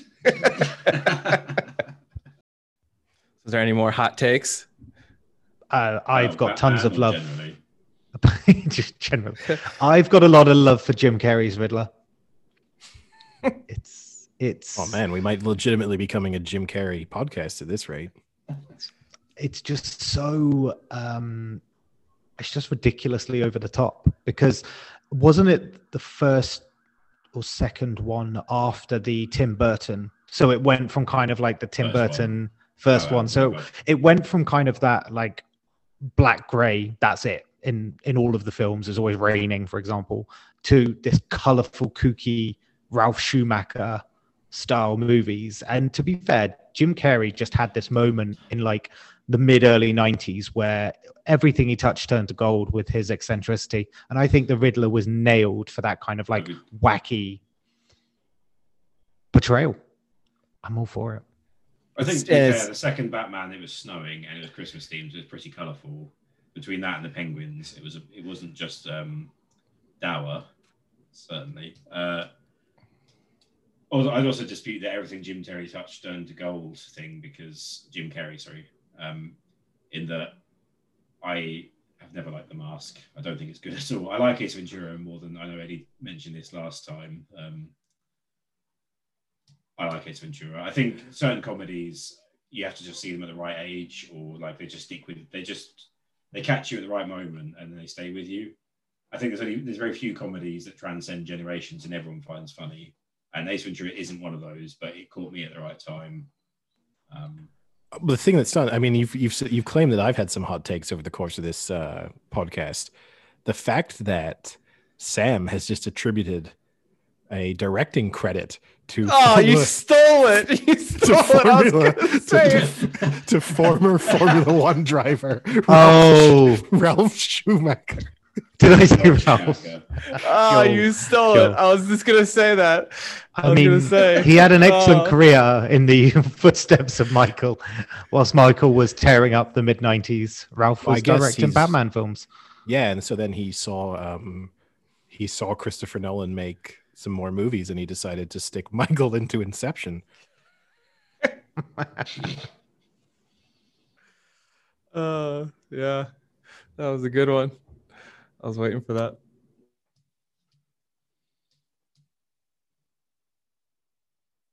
Who's the uh, so it's the Riddler, Two Face. Is there a third villain in that one? I think Poison Ivy, No. isn't it? No, that's Bat- Batman and Robin. Yeah, Poison Ivy's Yeah. with the freeze. with with Freeze and Bane. Yeah. Is it just those two then, Yeah. Yeah. or is Catwoman also on that one? No. No. Very camp movies by Joel Schumacher as well, with Robin. Did Robin have nipples, Eddie?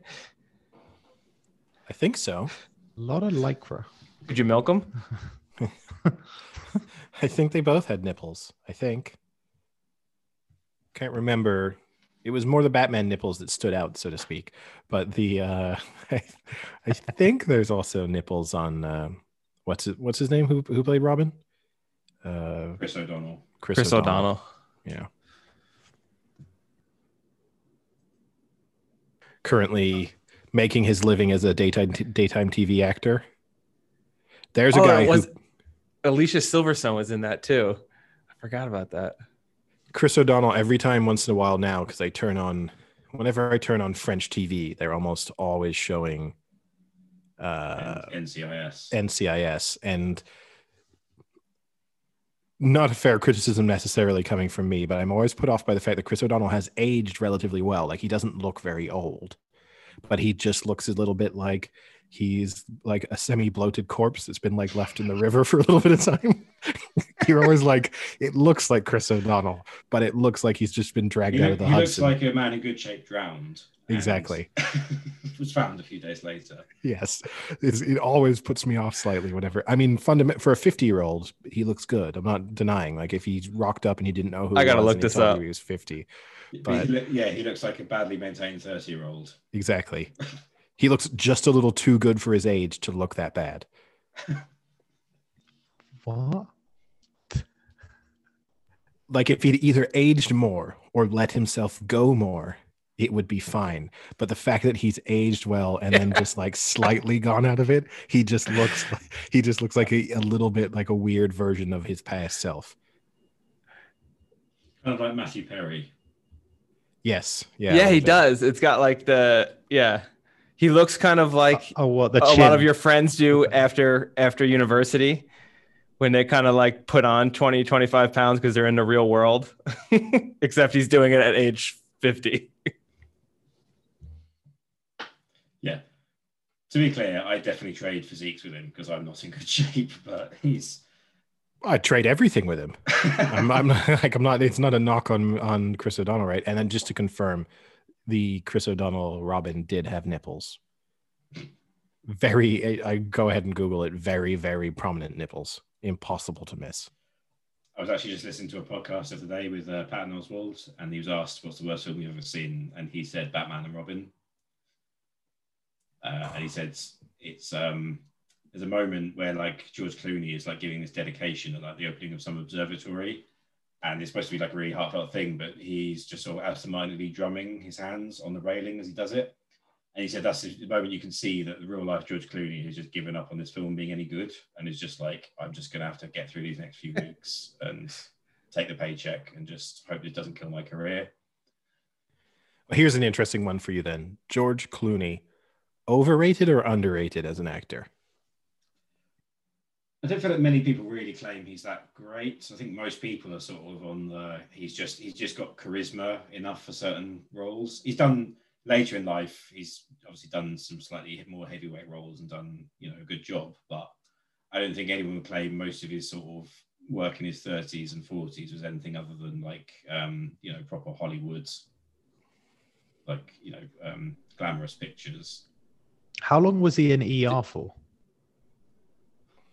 Mm, I want to say maybe like four seasons, five seasons. The only thing I particularly like him in is "Oh Brother, Where Art Thou." I think he's That's really a very good, in good that. movie. and he and he's like perfect for it. He plays like He- that like super talkative, chatty, uh, like overconfident person, and he plays it really well. But other than that, like I can't think of an iconic role he's played where like he's in movies like The Oceans, of course, but he's not Gravity. s- standout in The Oceans. Yeah, Gravity. I mean, Up in the Air is a good movie. Yeah, no, that's good. Yeah, up in the air, I guess. Three Kings. Yeah, he Not a does- good We three kings be Oh. stealing the gold. Uh, the ocean films.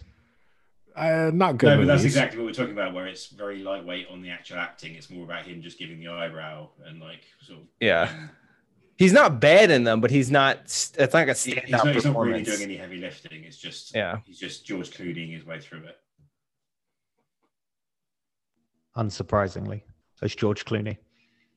I've never seen Michael Clayton. I feel like Eddie's probably seen that. I've seen Michael Clayton. Yeah, I own Michael Clayton actually. Um, Like you own a person named Michael Clayton. yeah, exactly. I think that's illegal. Uh, not in every country, but um, he's got some decent movies. I mean, if you want to give him credit for uh, voice acting, Fantastic Mr. Fox, which I think Sam you've defended on previous podcast episodes. Yeah, I like that too. Yeah, it's a Wes Anderson, isn't it? I've defended voice acting. For Oh. sure. That's, Tougher than, it's much tougher than people think. yeah. I mean, there's a few. Would you know? I used to date an actor as well who did a little bit of voice work. But the reason it's difficult is because actors fundamentally play off people and they have scenes, they have the ability to do things, whereas you've got to act out a person just by being in a booth. And so you've got to put into it like your own personality. You've got to have the ups, the downs. You've got to try and blend in with that character whilst just being sat down in a booth. And it makes Aren't you also acting cutting off like half of the half of the acting by not having to actually do Yeah. any movements? So that again makes getting the character into the voice all the more important. yeah. Can we all agree that acting terribly overrated profession? There's, there's my, not as hard. You just have to be slightly psychotic and not not have like issues making a fool out of yourself. Overrated in difficulty. I think it would be amazing to be an actor. I think that's gonna be Oh, one no, of the no, no, funnest yeah. jobs in the planet. No, no, no. I take being an actor, but in terms of, I can tell Sam is Sam's not in agreement with me here. No, just to give it the cocaine.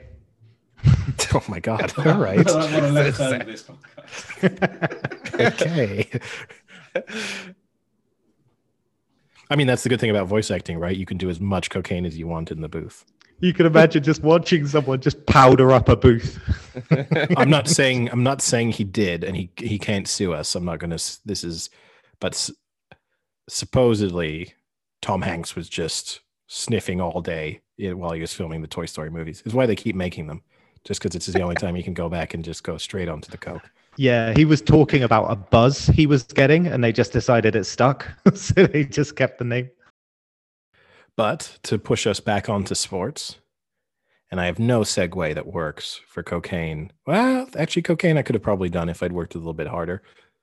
But uh, don't know if you saw in the news this week that Barcelona are facing severe financial difficulties. According to Spanish newspaper El Mundo, they are on the verge of bankruptcy. And in their recent financial report, they showed that they made a loss of $117 million in 2020 with it and now have a debt of 1.4 billion. And the thing that fascinated me the most out of reading about this is that uh, it kind of came to light because they didn't pay they didn't pay their players on time in January, and what then was discussed as part of that is the way Barcelona pays their players is that they only pay you twice a year, so they give you one payment in January, and then Oh they my give you an, they give you another payment Wow. they give you another payment in I think it's June, and that's it. You just get those two massive sums of money at one go. So they're just bollocks themselves from a cash flow perspective, basically. yes, I don't understand what the benefit is for anyone really. Like, and then wasn't it revealed that Messi was on about 123 million a year? yes, which uh, is 2.4 million a week or 338,000 a day. Tough. How does he manage to make it through? And and probably when he he probably has tax write offs that means the government owns owes him money at the end of the year too. So he's probably on like five hundred thousand a day by the time he gets the rebates. They said the interesting one I saw from that was uh, Messi's annual income is higher than the combined salaries of uh, Trout, LeBron James, Tom Brady, and Connor McDavid. So four of the like the top five highest paid athletes in each sport in America combined, he makes more than all of them per year. Do you think they make a lot more in kind of commercial aspects like advertising and all that? Like you wouldn't see I don't know. Messi Messi's in an got to make a ton. No, Yeah, I would think. I would think the only one of those who could possibly compete with Messi LeBron. from a commercial standpoint is LeBron James. Yeah, it's not the only way I think That justify it is because in Spain they negotiate. Each team negotiates their TV rights individually, don't they? So if you have Lionel Messi, you can command. So maybe he earns it back for them that way. If the channels are willing to absolutely fork out to show Messi on TV, because then It's possible. in for them, it's all the adverts become much more valuable than if they're just showing like Getafe versus Villarreal.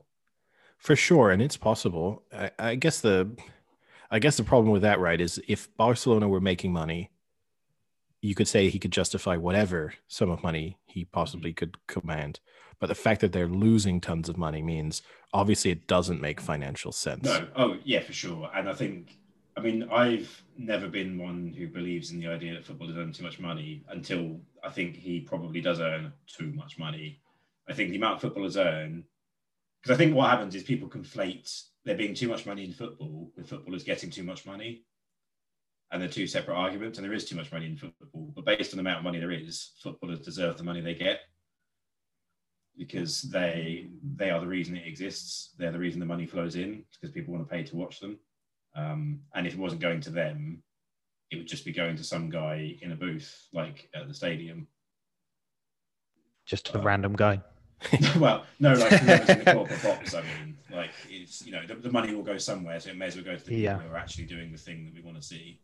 No, I agree with you. It will be interesting to see what the fallout is from all of this, right? Because not to get too deep into all of the regulations and stuff that UEFA have in place, but fundamentally, Barcelona have no right to play uh, European football soon.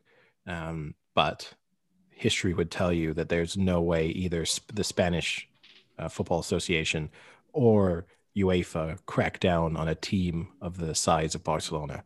So I'm sure that Sp- Barcelona will be bailed out. Traditionally, it's always been Real Madrid who've kind of been bailed out by the Spanish government because Yeah, it's the government's money. Yeah. They've always had these dodgy deals where they've like bought a plot of land and then sold it to the Spanish government Well, yeah, for like I mean, they've had pretty historic ties with the government in terms of like they were Franco's team, so they got just the, the, the best of everything. And also, Barcelona always famously gets screwed over because they're part of a separatist territory. So there's always a bit of an FU from Madrid to Barcelona in that respect. So I see. I heard they already made up the entire deficit because they went in heavy Wednesday on GameStop, and then they sold it off Friday morning and just made the entire deficit back. They held the line. They no, they did not hold the line. they played the system. which the I other guess we get- part. Hold on, I actually No, want to say the okay. the other part of that contract that is astonishing to me was he had 115 million as a renewal fee for just accepting the contract. So like a signing bonus. 115 million euro signing bonus. Not That's bad. insane. Just like think about that. I would take $115 in a signing bonus. I'd want a little bit more. Well, I mean, in fairness, I don't. I've never had a signing bonus, so Exactly, take- that's what I mean. I would take right? 115 dollars. I've had a signing bonus once in a job. Wow. Good I had it actually. I had a pretty good one. I had it when I signed for graduate school. Um, like the nutrition department gave me a two thousand dollars signing bonus, and then that night, uh, when I signed the contract, we went out to the liquor store, and I bought five hundred dollars worth of alcohol for a party, and we just had a massive party with like all these different bottles and shots and stuff like that. It was awesome. It was one of the So- most fun days ever. Just going to a liquor store and spending as much as you want to spend. Furlong was with me. Like we were just grabbing bottles. Like, what about this one? It's like, yeah, throw it in, whatever. I don't care.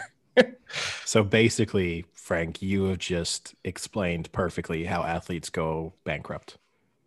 Yeah. You're- Yeah. you- Except, you- except mine was 2000. I think if you gave me 115 million, there's not enough alcohol in the world that I could But there- buy there's enough stupid things you could buy, though. instead of just buying a bottle. I'm buying the company. Yeah, I can't decide if I want this Lamborghini in black or green, so I will have both. Thank Yes, you. and then I'll smash, and then I'll crash them into each other, so they're both black and green. Problem solved. but yeah, no, uh, yeah. But Frank, I guess, talking about both uh, Barcelona's the investment they should have made into GameStop and your own financial performance. Uh, do you have an update from the last episode on what your GameStop situation currently is? GameStop situation is not looking good. So So, you're still in. I'm still in. I am not in as much as I was, but they are now down to 180 after hours. It has dropped significantly. So it could be the end of GameStop. I think the line is not being held anymore.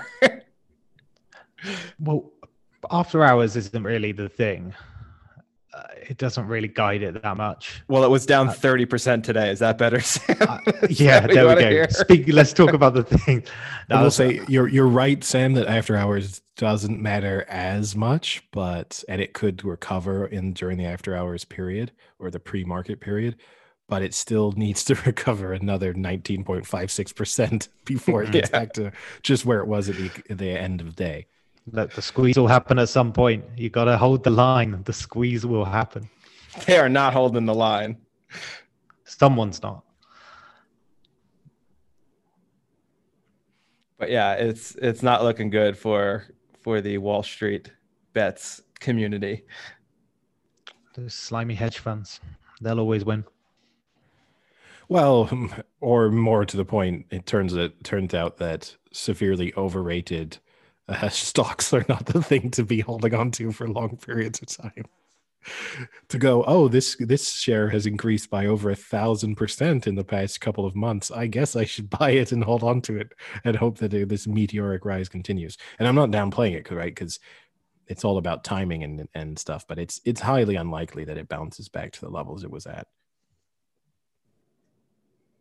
Yeah, no, I think they're done. but it was fun, right? It's going to be, I think it's always unique. We're going to be able to speak about, hey, remember that time the internet decided to try and take down Wall Street?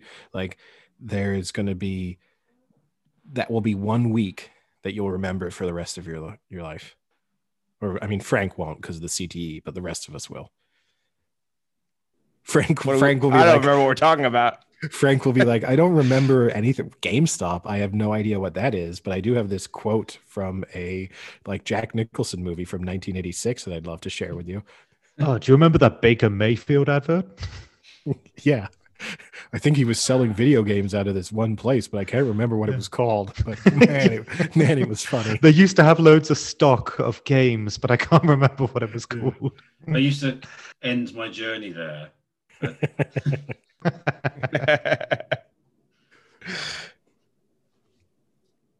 So, um, Jake, whilst you're here, I wanted to get some takes from you on the kind of remaining sporting things that we've got going. And this may serve as potentially the first um, gambit of a Super Bowl prediction. But, Jake, I wanted to get your prediction on the Premier League, the way you see it at the moment. Like, who's who's winning the Premier League? I, I see City just picking up more points than anyone at this point. I think Liverpool will recover, but I expect Liverpool will finish, you know, in the top three. Um, I think it's just a case of either United finishing second or third, possibly fourth if they have a bit of a slump again. But then no one else is playing with enough consistency to guarantee that they will definitely overhaul United. Obviously, Leicester just lost again. Um, you know, you have to expect West Ham will drop down to sort of seventh, I think, by the end of the season, something like that. They're playing well, but they will just lose games.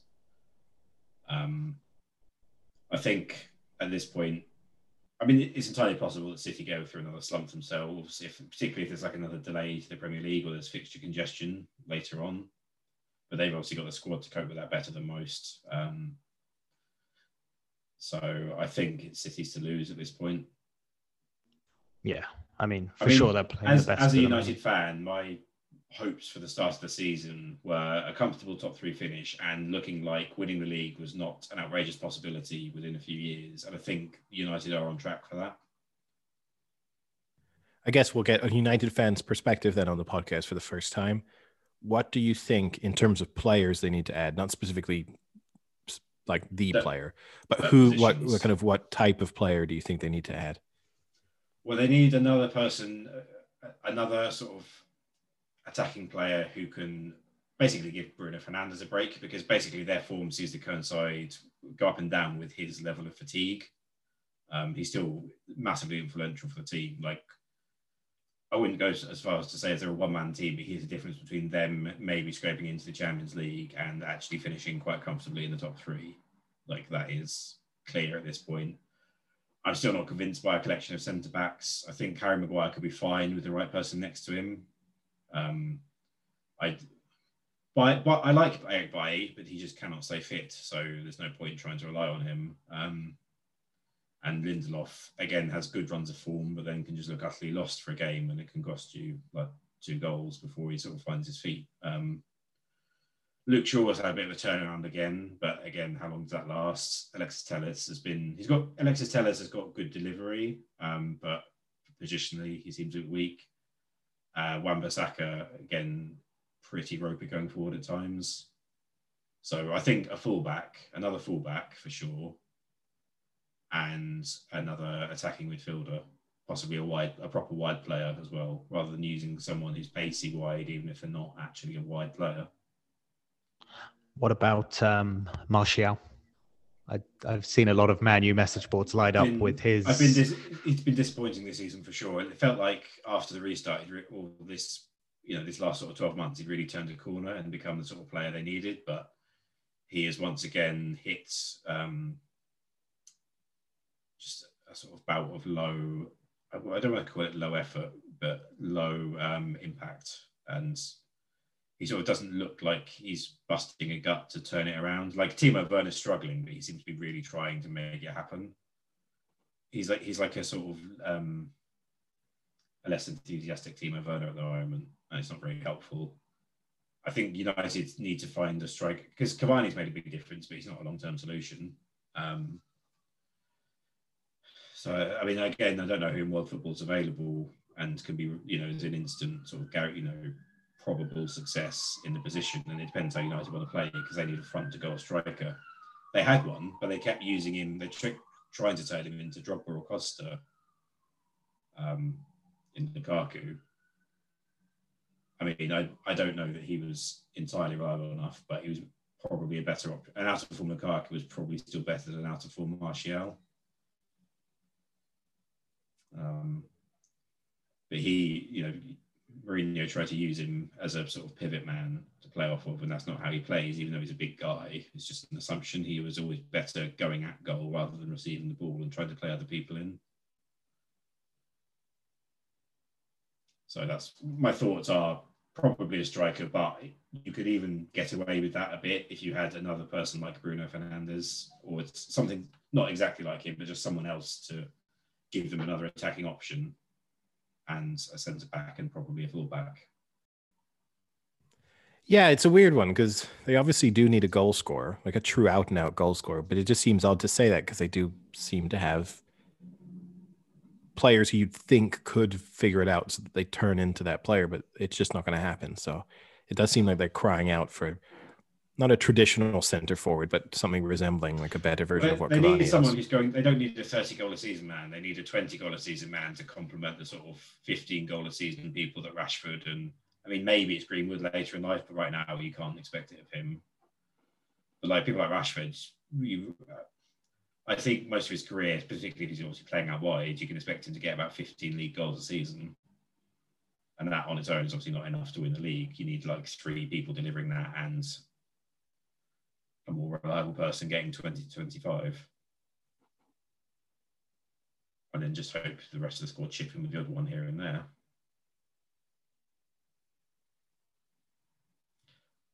I mean, that's what City have got now. Is they've got like six players who can deliver 15 goals a season. So it's um, they can get away with Aguero being on the down slope and being injured all the time.